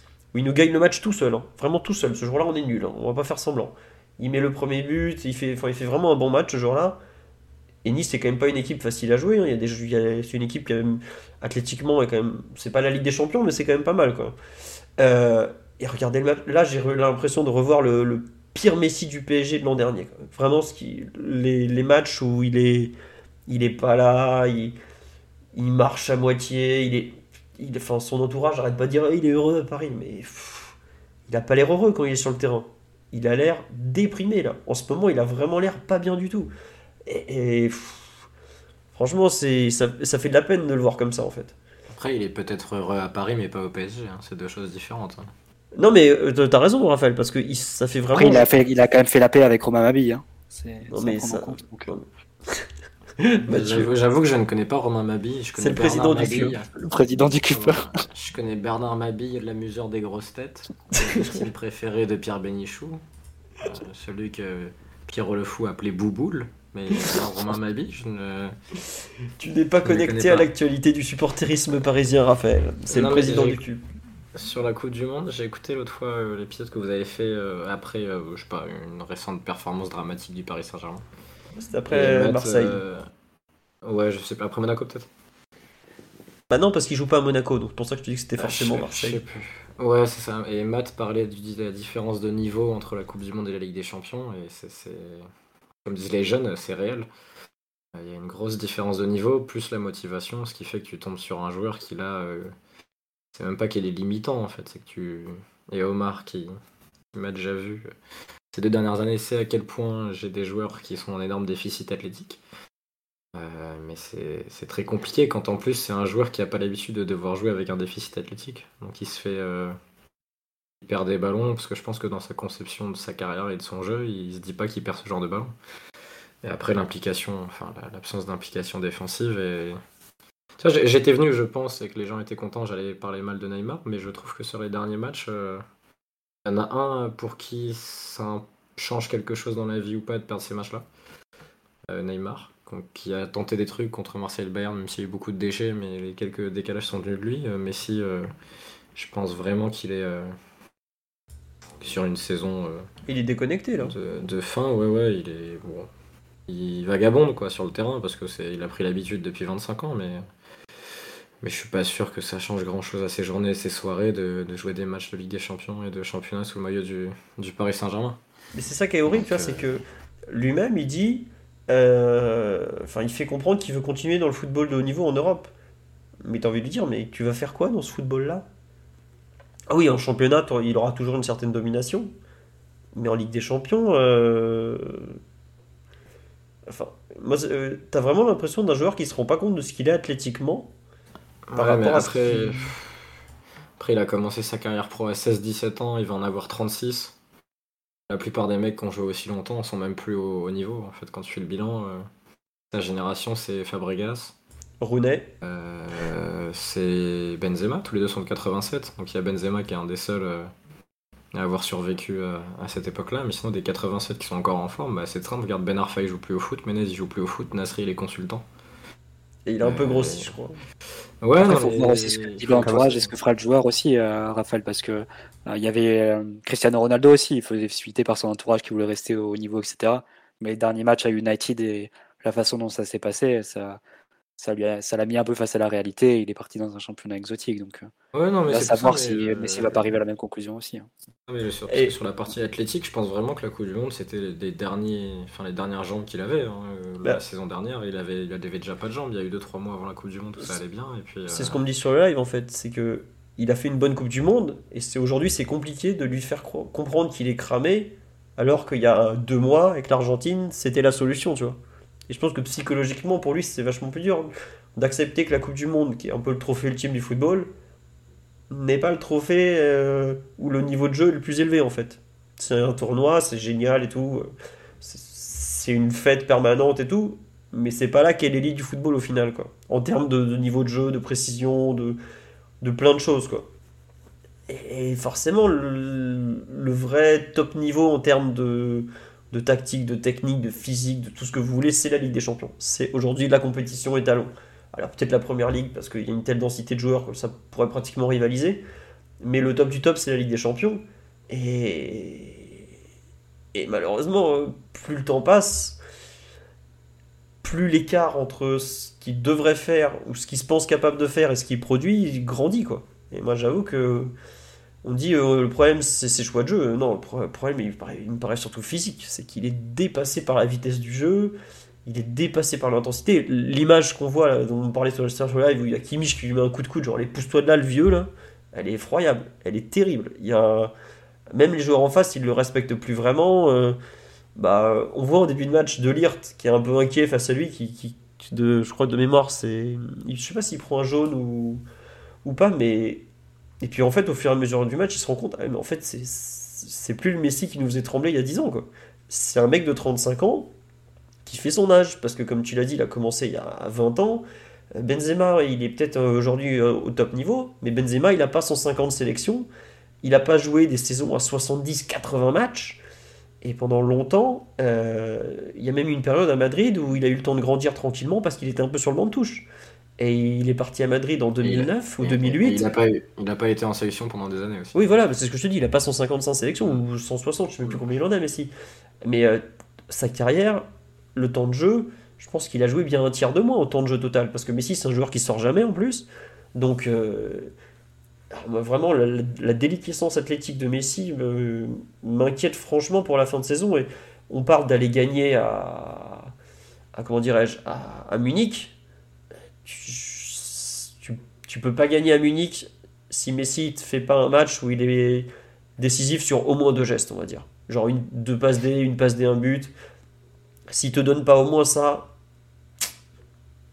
pour moi, tu passeras pas. C'est pas possible. T'as trop besoin de. Mais, euh, de, de- de- de- S'il n'est pas capable de te donner beaucoup en volume, il faut qu'il te donne de l'extrêmement qualitatif en- dans ce qu'il va donner en passe, en décalage, en tout ça. Quoi. Mais je, je sais pas si vous avez parlé de ce qu'a dit Gatti en conférence de presse après le match, parce que j'ai lu les extraits sur un très bon site dénommé Culture PSG, je vous conseille, ça monte un petit peu en ce moment. Il y a des, bons résumés, il parlait du fait que Neymar et Messi peuvent pas porter le ballon euh, maintenant sur euh, des dizaines de mètres, euh, qu'ils ont besoin de mouvement devant eux, mais le souci c'est d'avoir les deux en même temps. Si t'avais Messi et deux mecs qui prenaient la profondeur, je pense que ça se verrait beaucoup moins, et pareil si t'avais Neymar et deux mecs qui prenaient la profondeur. Et comme tu as pris des milieux en plus euh, assez positionnels, euh, bah, ça se voit encore plus parce que Solaire peut pas partir. Et la seule course qu'on a vue, je crois, en première mi-temps, c'est Mendes, là, quand il est lancé par Solaire sur le côté gauche. Et que t'as pas un Parisien à 30 mètres. Vous l'avez peut-être dit avant que j'arrive dans le podcast, hein, je, je sais pas. Non, pas tout à fait comme ça, donc t'inquiète pas. Euh, mais du coup, il y a ce. Enfin, alors oui, il est cramé sur le plan physique par rapport au meilleur Messi, mais ça se voit encore plus à cause de, de- les joueurs qui l'accompagnent sur le terrain. Et, euh, et l'Argentine avait réussi à bien corriger ça finalement au mondial par rapport au compo de départ. Ah avec bah, Julian Alvarez qui était entré dans l'équipe, avec des latéraux qui se projetaient, avec, euh, avec De Paul, avec même McAllister qui faisait des, des, des courses, même parfois pour faire fausse piste. Ce qui est malheureux, c'est que le PSG a pas l'air d'avoir d'idée pour compenser euh, à la fois le- la solitude de Mbappé dans la profondeur et même quand il est absent, de trouver d'autres pistes avec tes latéraux ou avec euh, Zaire Emery qui était par exemple là pour, euh, pour faire des différences sur la partie athlétique et qu'il a fait une fois contre, contre Davis, je crois, où il arrive à le, à le Ouais, c'est ça, début de deuxième mi-temps. ouais. mais, euh, mais t'as pas. C'est dommage de pas avoir euh, réfléchi à tout ça plus tôt, parce que l'éventualité que tu joues un joueur sans Mbappé ou qu'il faille d'autres joueurs de profondeur, c'est la problématique depuis. euh, déjà, sous, déjà sous Pochettino. Et, t'avais un Mbappé en, en immense forme, donc c'était une autre histoire.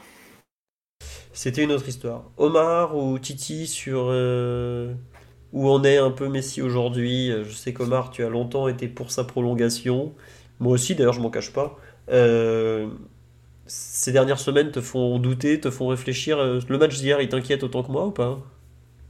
Ah Bah forcément, moi je, je pensais peut-être un peu trop naïvement ou par excès d'optimisme qu'il arrivait qu'il arriverait à surfer par orgueil peut-être euh, sur une espèce de vague euh, post, euh, post-Coupe du Monde où il avait scellé son, son mandat avec le, le, trophée qui le rendait presque éternel en me disant bon une fois que ça c'est fait, il y aurait probablement pas de, pas de déconnexion le concernant et un espèce de baroud d'honneur pour finir au plus haut en Europe dans six mois et après aller profiter du, de, de Miami ou de je ne sais quelle contrée.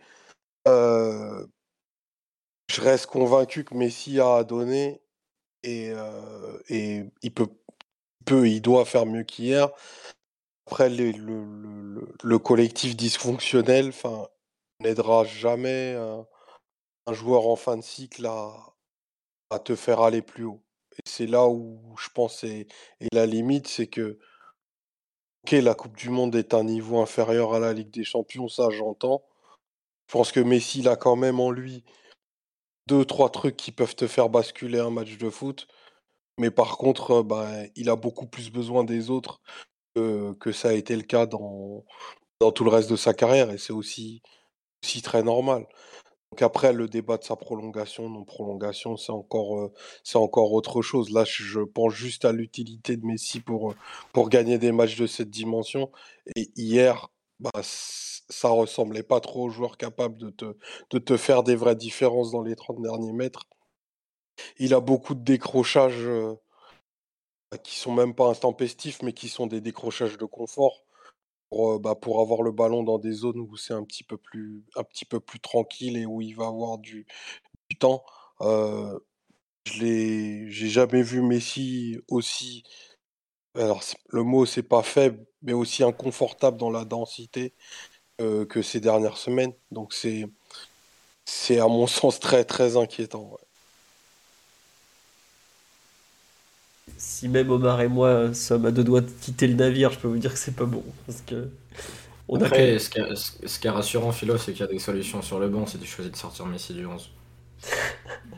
Alors, il y a double blague. Il y a les solutions sur le banc et sortir Messi du 11 de départ. On apprécie ouais, je savais que j'étais trop gentil depuis tout à l'heure, il fallait que je vous fasse un peu plaisir. euh. à la foule, aux 300 qui sont encore à nous écouter une heure et quart du matin. Euh, oui, Titi, tu vas être cramé demain au boulot. Le grand capital va pas être content, je suis désolé. je te jure. non, mais sinon, sur, euh, sur Messi, euh, évidemment, d'accord avec vous, mais moi, c'est pour embrayer avec ce que dit Omar, c'est sûr que moi, c'est très rare que j'ai vu un Messi aussi inoffensif dans des matchs. Dans, des matchs comme ça, bon oui, ça fait six ans, comme rappelle Mathieu, qu'il n'a pas fait une prestation euh, aboutie en- dans des grands matchs de Champions League, mais c'est vrai que de le voir aussi inoffensif, euh, aussi peu euh, peser dans la tête des adversaires, c'est assez fou. Et, c'est même triste, hein. mais bon, s'obliger en fait à, le garder sur le terrain par moment, c'est aussi un peu, un peu contre-productif parce qu'on parlait avant, avant le match du 4-4-2, on se disait si le 4-4-2 fonctionne et qu'on doit faire entrer Mbappé, qui en sort, et évidemment on savait que ni Messi ni Neymar ne seraient sortis. Et bah, c'est un peu, un peu contre-productif de, de voir ça parce que hier on le voit, on le voit pas tant que ça, on le voit même pas. Il a allez, une occasion sur l'action avec Nuno Mendes, mais au final on on l'a- pas vu. Il a, il n'a pas tant pesé sur le, sur le jeu que ça, mais on sait qu'il doit rester sur le terrain coûte que coûte. Et ça, c'est c'est vraiment dommage. Et c'est un certain nombre de questions que- qu'on doit se poser quand on essaie d'aborder cette question de la prolongation, où euh, Georges était là apparemment aujourd'hui, euh, son, son père, pour, euh, pour parler de la prolongation. Moi, je suis content qu'il freine un peu parce que j'espère qu'il va pouvoir, comme dit euh, Mathieu, peut-être se rendre compte que euh, à, à ce très très haut niveau-là, il a peut-être plus, les- plus les- la, capacité de, de faire la différence euh, autant que par le passé.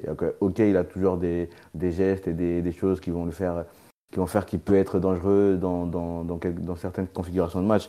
Mais c'est pas assez et, euh, on peut pas continuer comme ça avec, euh, avec ces, ces, trois joueurs devant et un, un, un Messi qui, qui, qui n'est pas là sur la majeure partie du match. C'est pas possible en fait. Si on a vraiment ces ambitions, ces ambitions là, c'est bizarre de dire ça du meilleur joueur de l'histoire peut-être, mais si on a vraiment ces ambitions là, il y a un moment, un moment donné, il va falloir se poser quelques questions sur, euh, sur ce qu'on doit faire avec, avec Messi et si on doit toujours compter sur lui dans, dans, dans, ces, six grands, dans ces matchs aussi importants. Et on, a, on avait eu un débat dans un podcast, après je ne sais quel match, où c'est Toulouse, où Galtier dit qu'il fallait plus passer par Messi, plus impliquer Messi, plus toucher Messi. Et à ce moment-là, avec Philo, on disait oui, bah, on va voir sur les, trois matchs qui arrivent, euh, Marseille, euh, Munich et je ne sais plus quel match, Monaco, qui va réussir à être décisif, etc. Bon, il n'a pas joué à Monaco. À Marseille, il ne fait, fait pas un grand match. Et là, aujourd'hui, il ne fait pas, il fait pas un grand match aussi. Donc c'est assez compliqué. Il va falloir se poser beaucoup de questions sur cette prolongation, sur ce qu'on lui propose. Et, et si on lui propose quelque chose, sur le rôle qu'il aura dans, dans cette équipe-là. Ouais, ouais là on parle beaucoup de la prolongation. Après, pour l'instant, ce que j'ai compris, la prolongation, on lui a juste proposé un an en fait où on bouge un peu la, la façon dont le salaire est versé visiblement pour retrouver un peu de flexibilité. Donc c'est pas dramatique. Non, moi, on passe, je vois beaucoup de gens dire ouais, ce qui coûte en termes de masse salariale, tout ça. Vu ce qu'il rapporte aussi, pour moi, c'est pas une question d'argent pour le coup, Messi. C'est plus la question tactique, la question de l'optimisation dans le, jeu, tout ça. Et surtout la difficulté à le faire sortir du terrain, où là c'est un vrai problème. Pour le coup, la, question financière avec lui, je, je suis pas sûr que ça soit un bon angle. Pour, vraiment, vraiment pas. hein, pour le joueur. Mais bon, le reste. euh, me demandez sur live depuis quand il n'est pas allé en finale Ligue des Champions, bah c'est 2015, hein, si je me trompe pas. Sa dernière demi-finale, ça doit être 2019 avec. euh. Liver- euh, Ouais, avec Valverde à Liverpool, justement, où ils se sont déchirés. Bon, après, c'est pas forcément de sa faute, hein, il l'aimait pratiquement Non, mais en c'est finale. c'est peut-être son dernier grand match de Ligue des Champions euh, de phase finale, peut-être. Ah, bah, J'ai vu sur euh, Messi Stats qu'il avait sorti un match à 9,5 sur 10 sur SofaScore contre Haïfa, donc on sait pas, Mathieu. Non, mais je parle de phase finale. euh, Non, mais oui, je, je sais bien, je sais bien. Bah, il y a celui au parc, mais bon, ils font que 1-1 au final, donc ça sert pas à grand chose. Quoi. Euh, je pense qu'on a fait le tour du, du malheureux argentin. Est-ce qu'on passe au, au compère brésilien qui, à l'heure qu'il a. On ferme tous nos micros et on laisse. on laisse Raphaël sortir sa suite fêteuse. Non, non, mais bon, on espère que le tournoi de poker s'est achevé parce que euh, Kylian a dit bien manger, bien dormir, les enfants. C'est fini la, la, la, la son- bamboche. Son match vous a choqué, vous? Non, pas spécialement. Par rapport à ce qu'il fait ces dernières semaines, c'est la continuité, quoi. Enfin, je. Ouais, non, mais je trouve qu'il a quand même fait quelques décalages dans un, un match assez triste offensivement. Lui qui fait la passe pour Bappé pied gauche, non Dans le dos de la défense. Hmm, laquelle? Celle où il va taper contre Sommer euh, plein axe? Celle-là, ouais. Non, c'est Ouais. Fabien Ruiz qui l'a fait celle-là, justement. Fabien Ruiz? Ah bah tu vois. Moi aussi, je suis parti vérifier parce que je, je vais. Qui c'est qui l'a fait? Et c'est bien Fabien Ruiz, justement. D'accord, bah, je confonds avec une autre action. Non, mais il m'a pas. euh, Je sais pas, mais en fait, je pense que ça dit beaucoup du, de l'abaissement des standards et de l'exigence. De se dire, euh, ouais, bon, ça va. tu vois C'est. euh, Bah, c'est un peu ça. on, traite, on comme un mec qui. qui fait un. qui participe à un Make-A-Wish, quoi. Non, Et là, il, il a gagné une place sur le match, on est content. Non, mais je, et c'est pareil avec Messi en fait, et avec le PSG ces dernières semaines. Mais c'est ce que disait Omar euh, quand il faisait le constat, l'état des lieux. Tu vois, tu arrives dans un appart où il n'y a plus rien, tu te dis, bon, on met un lit, un matelas par terre et on va dormir. Quoi. Et c'est un peu ça le PSG. Donc, euh, donc euh, les- c'est tellement triste euh, collectivement que tu te dis, bon, bah, ça va. va. Mais bon, c'est le résultat de, de- d'erreurs répétées quoi. Mais je- franchement ce match m'a pas choqué si vous, vous étiez là pour euh, Non, non, non, non, non, non. non, non, mais pour, pour vous cacher, pour Disons que ton, ton dernier passage nous avait tellement fait rire que bon, euh, ça, Oui, nous, mais- ça nous a marqué. mais il avait vraiment été scandaleux cette fois-là. alors Non, que, je suis d'accord. Je, le trouve pas. Là, en fait, tu vois, Il a, même été au marquage sur Kimmich euh, en début de match et tout. Il faisait un- une 4-4-1-1, euh, un peu discipliné et tout. Mais après, juste pour, euh, pour synthétiser tout ce qu'on dit sur Messi et Neymar, c'est juste deux joueurs qui sont plus autosuffisants en fait. Ils ont besoin beaucoup de, de joueurs qui leur apportent des, des solutions. Peut-être un numéro 9 qui va fixer la défense ou offrir des solutions en appui, pas mal de mouvements, pour attaquer la profondeur et donner un peu du sens à leur qualité de passe, mais qui sont beaucoup moins capables de, de faire la décision par le par l'élimination à un contrat, j'entends à un certain niveau de compétition, c'est-à-dire les derniers tours de Ligue des Champions ou ou face à des équipes vraiment très physiques du premier tiers de la Ligue 1. Ça, ils en sont beaucoup moins capables. Et, enfin, je crois qu'on le disait un peu avant le match ou la semaine dernière aussi. Enfin, tu repenses à Neymar face à l'Atalanta il y a, il y a trois ans, c'est plus le, il ne peut plus faire ce match-là. Et tu as, un peu la, la même sensation quand tu vois le match face à l'OM ou face à, ou face à Munich hier. C'est pas la mauvaise, c'est pas la mauvaise volonté qu'il met. C'est juste que les capacités physiques sont plus les mêmes. Par contre, si Chelsea veut vraiment offrir 60 millions, euh, c'est c'est le, bah, évidemment, faut... miracle, c'est le miracle inattendu. hein. Non, mais tu vois, il y a un truc tout bête, c'est comme sur Le live. package, avec, le package avec Messi, euh, je claque mon, mon hitch dès maintenant. hein. Ils me donnent leur adresse et je. Pas de souci. Je, je crois que pour Messi, ça dépendra pas de toi. Pour Chelsea, est-ce que Ted, Ted de l'américain va nous faire une dinguerie? On sait pas, on verra. On est qu'à la mi-février. hein. Mais moi, il y a un truc qui me choque un peu hier sur le match de Neymar. Il y a deux ans, contre le Bayern, il n'était pas dans une forme physique exceptionnelle parce qu'il revenait de blessure. Je sais pas si vous vous rappelez, avant son super match contre le Bayern, trois jours avant, il fait un match mais horrible contre Lille où il est Il fait une expulsé. saison 2020-2021 très mauvaise. hein. Ouais, qu'est-ce qu'on En général, c'est vraiment le, le match face, à, face au Bayern qui, qui rehausse complètement Mais, sa euh. Mais tu vois, hier, en fait, euh, il a plus vraiment de jeu de haut but. Dans les dribbles, il passe pas grand chose. Il a toujours une qualité exceptionnelle, c'est- pas son profondeur. Ça, sur le but refusé, c'est lui qui sert Nuno, par exemple. Ça doit être ça, de- le, le décalage que tu cherchais, Raphaël, tout à l'heure. Ouais. Ça, il l'aura toujours. Il a une qualité dans le pied qui est in- intouchable. Les deux pieds d'ailleurs. Des deux pieds, ouais. Tu as raison de le signaler parce que c'est super rare et super dur à faire. Mais euh, autant au début de saison, il avait retrouvé le coup de rein. Euh, le match qu'il fait contre la Juve. euh, il y a eu plusieurs matchs comme ça. Tu fais Ah ouais, c'est redevenu un peu le Neymar qu'on a connu. Autant là, je regrette. Euh, quand Mbappé lui met une balle perdue devant la presse, bien manger, bien dormir, on a tous compris pour qui elle était. Bah, faut, faut, faut pas prendre les gens pour des idiots, Raphaël, faut le dire. C'est très bien pour qui elle est, celle-là. Tu vois ce qu'il faisait il y a Ouais, 6 bah. mois, euh, bon, c'est qu'il est pas bête, Mbappé. Il le voit très bien que les mecs, ils peuvent pas. S'ils ont la moindre écart de conduite, ils le payent. Ils ont 31 ans, tous. euh, au bout d'un moment, au-dessus de 30 ans, si t'es pas sérieux, t'es cramé très vite. Euh, c'est- bien que ce soit un de tes joueurs qui passe des messages comme ça plutôt que ton directeur sportif ou ton président ou enfin les gens qui devraient faire ça quoi. Ça, je suis d'accord avec toi, c'est peut-être pas euh, un joueur euh, qui, dont tu sais même pas combien de temps il va rester chez toi, que voilà. Euh, mais tu peux pas te contenter de ça. Je... J'ai aucun problème avec le Gérard Jugnot de Scoutly, mais s'il pouvait euh, dire des choses au lieu de courir sur le terrain quand il y a une victoire à la dernière minute contre Strasbourg, ça, Bah, serait sympa quoi. Il a tenté de le recadrer, mais bon, je suis pas sûr que Neymar avait envie de l'écouter. hein, donc euh, bon, peut-être qu'un autre ça passera mieux, mais en tout cas, toujours est-il que le le match de Neymar est pas catastrophique, mais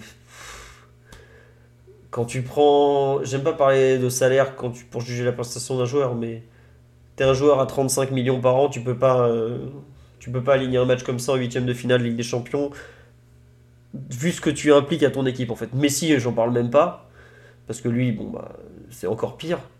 parce qu'il n'y a pas de densité athlétique, il y a rien, vraiment, il n'y a rien de rien dans son match. Mais Neymar, tu peux pas faire que ça, quoi, en fait. T'as as besoin de beaucoup plus. Vous le président, il parle pas. Vous l'avez vu à Monaco, le président? Vous l'avez vu après Marseille? Mais il était là lundi à l'entraînement, il y avait les, ça doit être les joggings de Ligue des Champions qu'il attire au camp des loges. Je vois pas autre chose. Sinon, il, je sais pas s'il est président pour la Ligue. Hein. on sait pas. Bref, euh, il y, a besoin de plus. Je, je sais pas comment il peut donner plus, mais il faut donner plus. Euh, parce que là, c'est c'est pareil, tout à l'heure je disais Messi doit au moins deux buts à Meunier pour être rentable sur le terrain. Je sais pas euh, qu'est-ce que euh, Neymar te doit pour être rentable sur le terrain, mais je sais qu'il y a quatre mois à peine, il était dans un bien meilleur état et qu'on peut pas se contenter de ce joueur-là aujourd'hui, alors que tu dois aller chercher ta qualification à l'extérieur sur un des terrains les plus compliqués d'Europe. Quoi. Donc, euh, qui sera une fois, c'est déjà pas, pas terrible, mais s'il nous refait le même match là-bas, c'est même malgré Mbappé, tu passeras pas. Hein. Tu as besoin d'avoir les deux à un niveau euh, Ligue des Champions, Ligue des Champions. Quoi. Donc, euh, bon, tant pis. Je sais pas. Je, peux vous poser une question scénario hypothétique? Surtout à Omar et à Tétiti.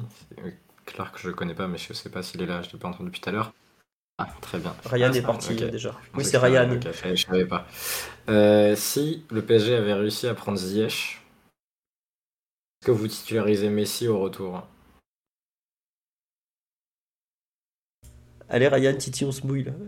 Euh, Ryan, non, n'importe quoi. Omar, vas-y, on, t'a pas entendu dire. en fait, j'y ai pensé hier pendant un match. Je me suis dit, mais si y a Ziyech là sur un match comme ça pour fermer le couloir à droite, et que Mbappé est dispo, bien sûr, dans ce scénario-là, est-ce que tu fais, tu mets Messi sur le terrain quoi? Si t'es courageux, bien évidemment. Donc c'est autre chose. Si t'es pas dans des considérations euh, marketing. Eh bien, écoute, ah, c'est bon, il est là. Vas-y, Omar. Oui. Oui, oui, on, y va. Je serais parti dans un 4 de 4 de folie. Accroche-toi, Jeannot, car le vent souffle.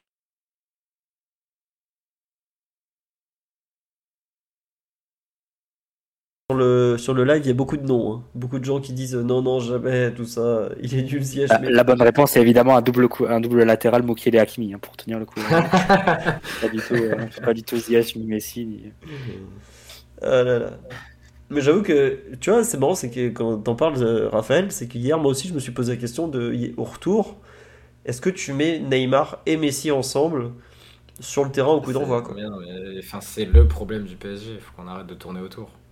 Pensez, vous pensez jamais à nos, à nos followers japonais, à tous ceux qui achètent le quatrième maillot, vous pensez jamais à eux? Vous êtes là dans vos petites considérations micro-tactiques. Alors qu'on est, une franchise. Alors, Omar, je, non mais je vous corrige, dans son communiqué de presse pour le quatrième maillot, le PSG a expliqué qu'il avait, il a plutôt le PSG a rappelé qu'il avait été élu par GQ club le plus cool du monde. Voilà. On s'en félicite quand même. On, faut le savoir. dans le club le plus cool du monde. Vous avez Mathieu là-bas là, qui, qui parle d'un double latéral euh, qu'on ne veut plus voir en France depuis 2012. C'est honteux, messieurs. C'est pas les mêmes magazines qui fait des tops, euh, genre des humoristes avec Paul Mirabel dans le, sur le podium. Faut arrêter quoi de, de lire ces gens-là. Euh, c'est très bien pour se looker pour, euh, pour, les dates, mais on va peut-être pas donner du crédit. Après moi, quand je, vois quand Thierry... Non mais quand moi, quand je vois Thierry Olexiac sur le banc du PSG, je me dis que le PSG c'est vraiment le club le plus cool du monde. Hein. C'est la, définition de la, la coolitude. Hein. le pauvre Thierry Olexiac qui a pris une balle perdue, on sait pas pourquoi. Comme ça, sorti de nulle part. Alors qu'on a, on a encensé son 4-4-2 euh, régulier pendant, pendant une heure. C'était... Non mais. le pauvre Paul Mirabel s'est fait agresser par Raphaël au passage. Euh, non mais il y a quand même une. Enfin, c'est une vraie question sur le, la titularisation de l'un ou de l'autre, de pas mettre les deux et tout ça. Euh... Non, mais c'est une question qu'on se pose entre nous pour faire du débat, mais sinon, ils se posent pas la question, le staff. Le truc, c'est que t'as personne d'autre en plus, de toute façon. Donc, euh... Mm. ils, seront, ils seront sur le terrain et on fera avec, euh, avec les problèmes qu'ils nous amènent et on espère euh, que ce qu'ils nous apportent euh, sera beaucoup plus important que, que les soucis qu'ils nous causent. Mais ils seront, ils seront sur le terrain. Maintenant, si je reviens sur ce qu'on a dit sur, sur Neymar, je pense qu'on est en droit de dire qu'on en attend plus. je suis d'accord avec vous, c'est pas, pas, pas catastrophique. Et dans l'attitude, il, y a, y a de bonnes choses, etc., etc. Donc on, se contente de peu aujourd'hui, mais c'est le cas. Euh, il, y a, il y a des bonnes choses là-dedans, mais on est en droit d'attendre plus euh, de, joueurs qui doivent, qui doivent nous faire la, la différence et doivent nous trouver les, les solutions dans ce type de match-là. Ils n'ont pas été aidés, et Mathieu en a parlé, euh, par les, milieux euh, un peu excentrés offensifs qui n'ont pas réussi à, tout, les trouver et à connecter un peu plus. Mais ils n'ont pas aussi euh, fait assez, je pense, par moment. Maintenant, euh, c'est des joueurs qui sont plus autosuffi- auto- autosuffisants, pardon. donc ils ont besoin que les autres autour soient, soient meilleurs. Mais c'est pas assez, c'est pas assez ce qu'ils ont montré, et ce sera pas assez si on veut se qualifier à Munich, euh, à Munich au retour. Et c'est même pas euh, euh, tirer sur, sur les deux de- que de dire ça, ou de, tirer sur Neymar que de dire ça. C'est pas assez. Il y a, y y a une belle passe sur le but refusé. Mais voilà, on se contente de trop peu de choses et on arrive à trop identifier les bonnes choses qu'ils ont faites pour dire qu'ils ont fait un bon match. Mais en fait, tu vois, c'est ça qui est. Dans l'énoncé, tu vois, le problème et crève les jeux, c'est que tu dis ils sont pas autosuffisants. Je suis d'accord avec toi, Titi. Mais on leur demande de générer du danger pour Mbappé. Donc ça veut dire qu'en fait, ils sont une partie de la machine qui doit nourrir Mbappé, alors que eux-mêmes ont besoin d'être aidés par la même machine. Et rien que ça, ça peut pas marcher en fait. Ça peut pas marcher. C'est que tu leur demandes d'être une pièce, alors que eux ont besoin déjà des autres pièces. C'est pas possible en fait. C'est le problème. tu peux le prendre dans tous les sens, bricoler, tout ça. Comme on dit, c'est un puzzle, une équipe de foot, comme a dit Campos. Mais là, le puzzle, c'est pas un puzzle, c'est un engrenage. L'engrenage ne peut pas marcher. À moins que, d'un coup, ils redeviennent euh, des joueurs qu'ils ont pu être par moment sur la première partie de saison, ou à la Coupe du Monde, ou je sais plus quand c'était. Mais c'est pas possible en fait. Et c'est pour ça que je me pose vraiment la question d'un moment d'en d'en sortir un euh, ou deux, enfin non, les deux sûrement pas, mais au moins un, parce que, euh, comme on dit sur live, c'est des ronds qu'on rentre dans des rectangles. Mais oui, c'est c'est presque ça.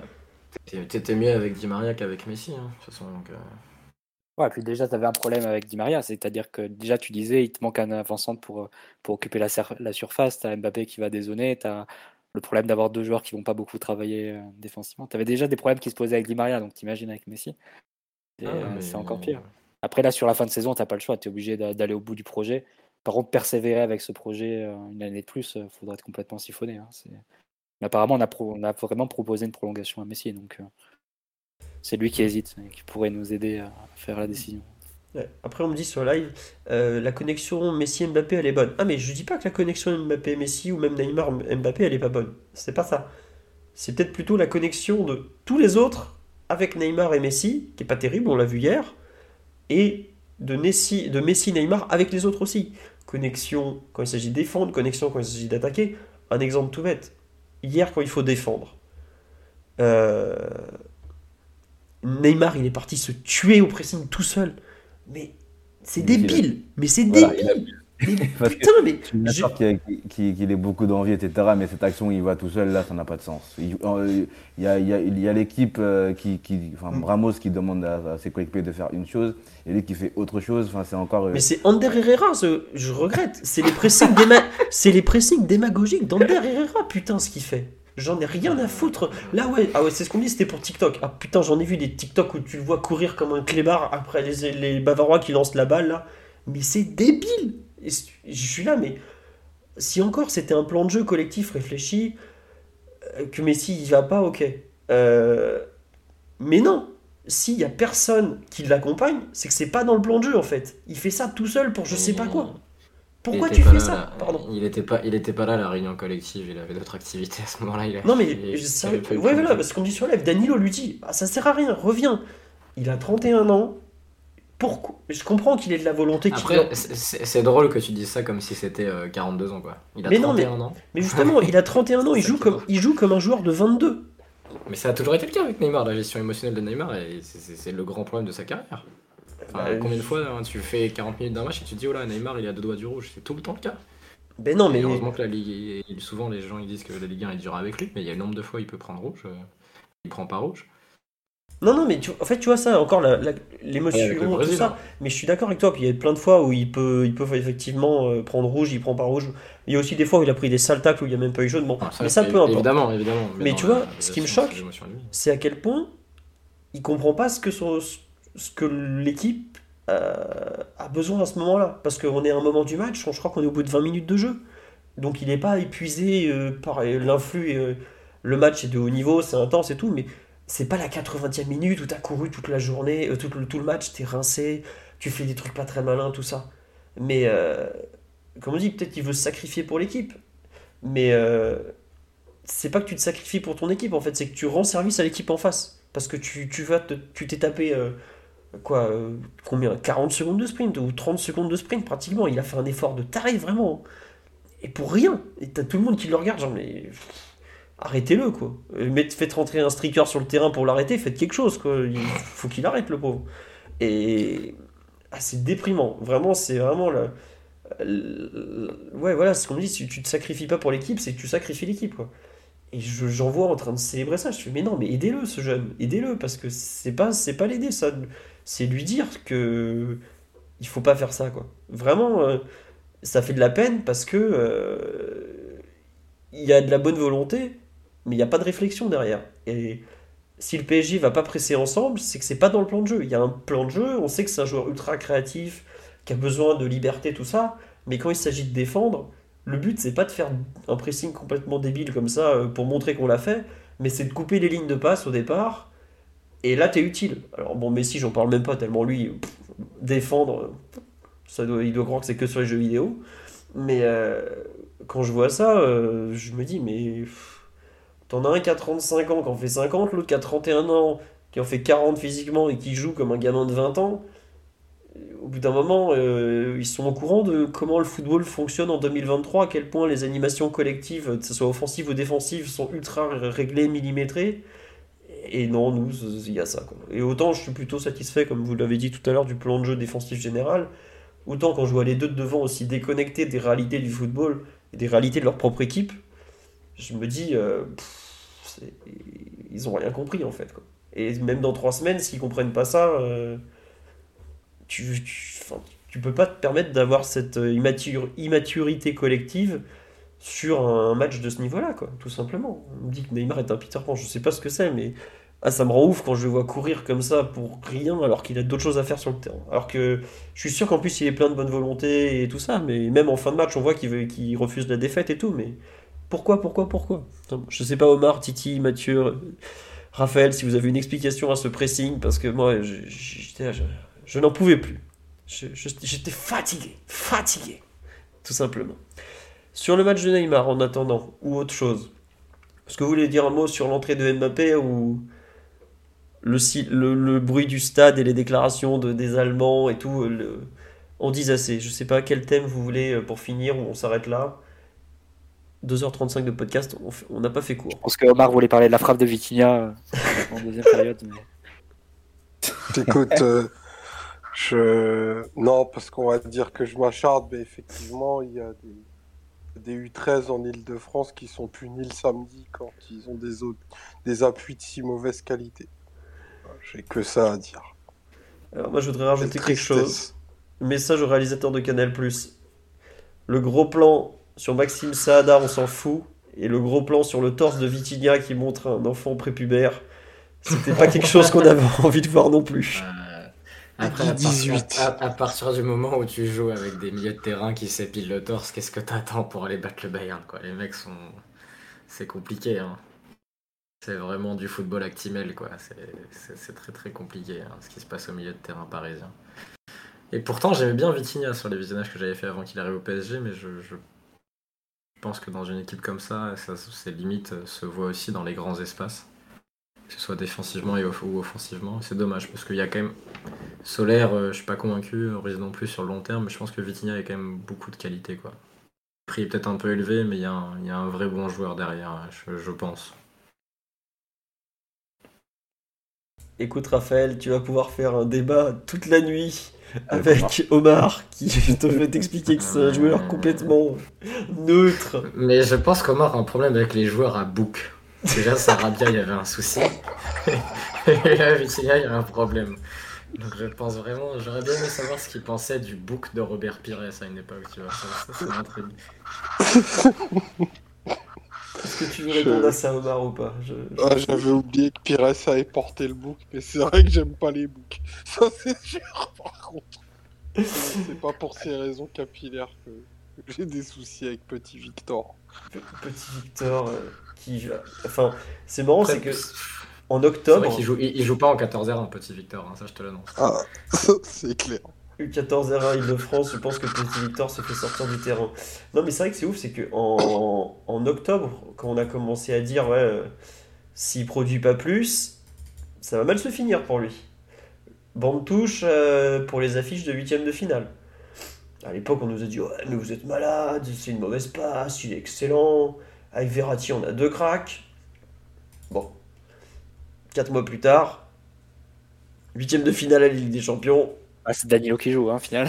C'est bien Danilo qui joue comme on avait prévu. Non, bah, L'entraîneur, ça résonne de façon très, très prosaïque et pragmatique. hein. Tu mets les joueurs tranquilles ta confiance. Et surtout, euh, il s'est quand même fait sauter sa place a dans. 11 de départ par euh, Zahir Emery à 16 ans, quoi. Alors, euh, déjà, c'est pas glorieux pour Luis Campos, euh, ça c'est sûr. Euh, mais en plus, euh, c'est.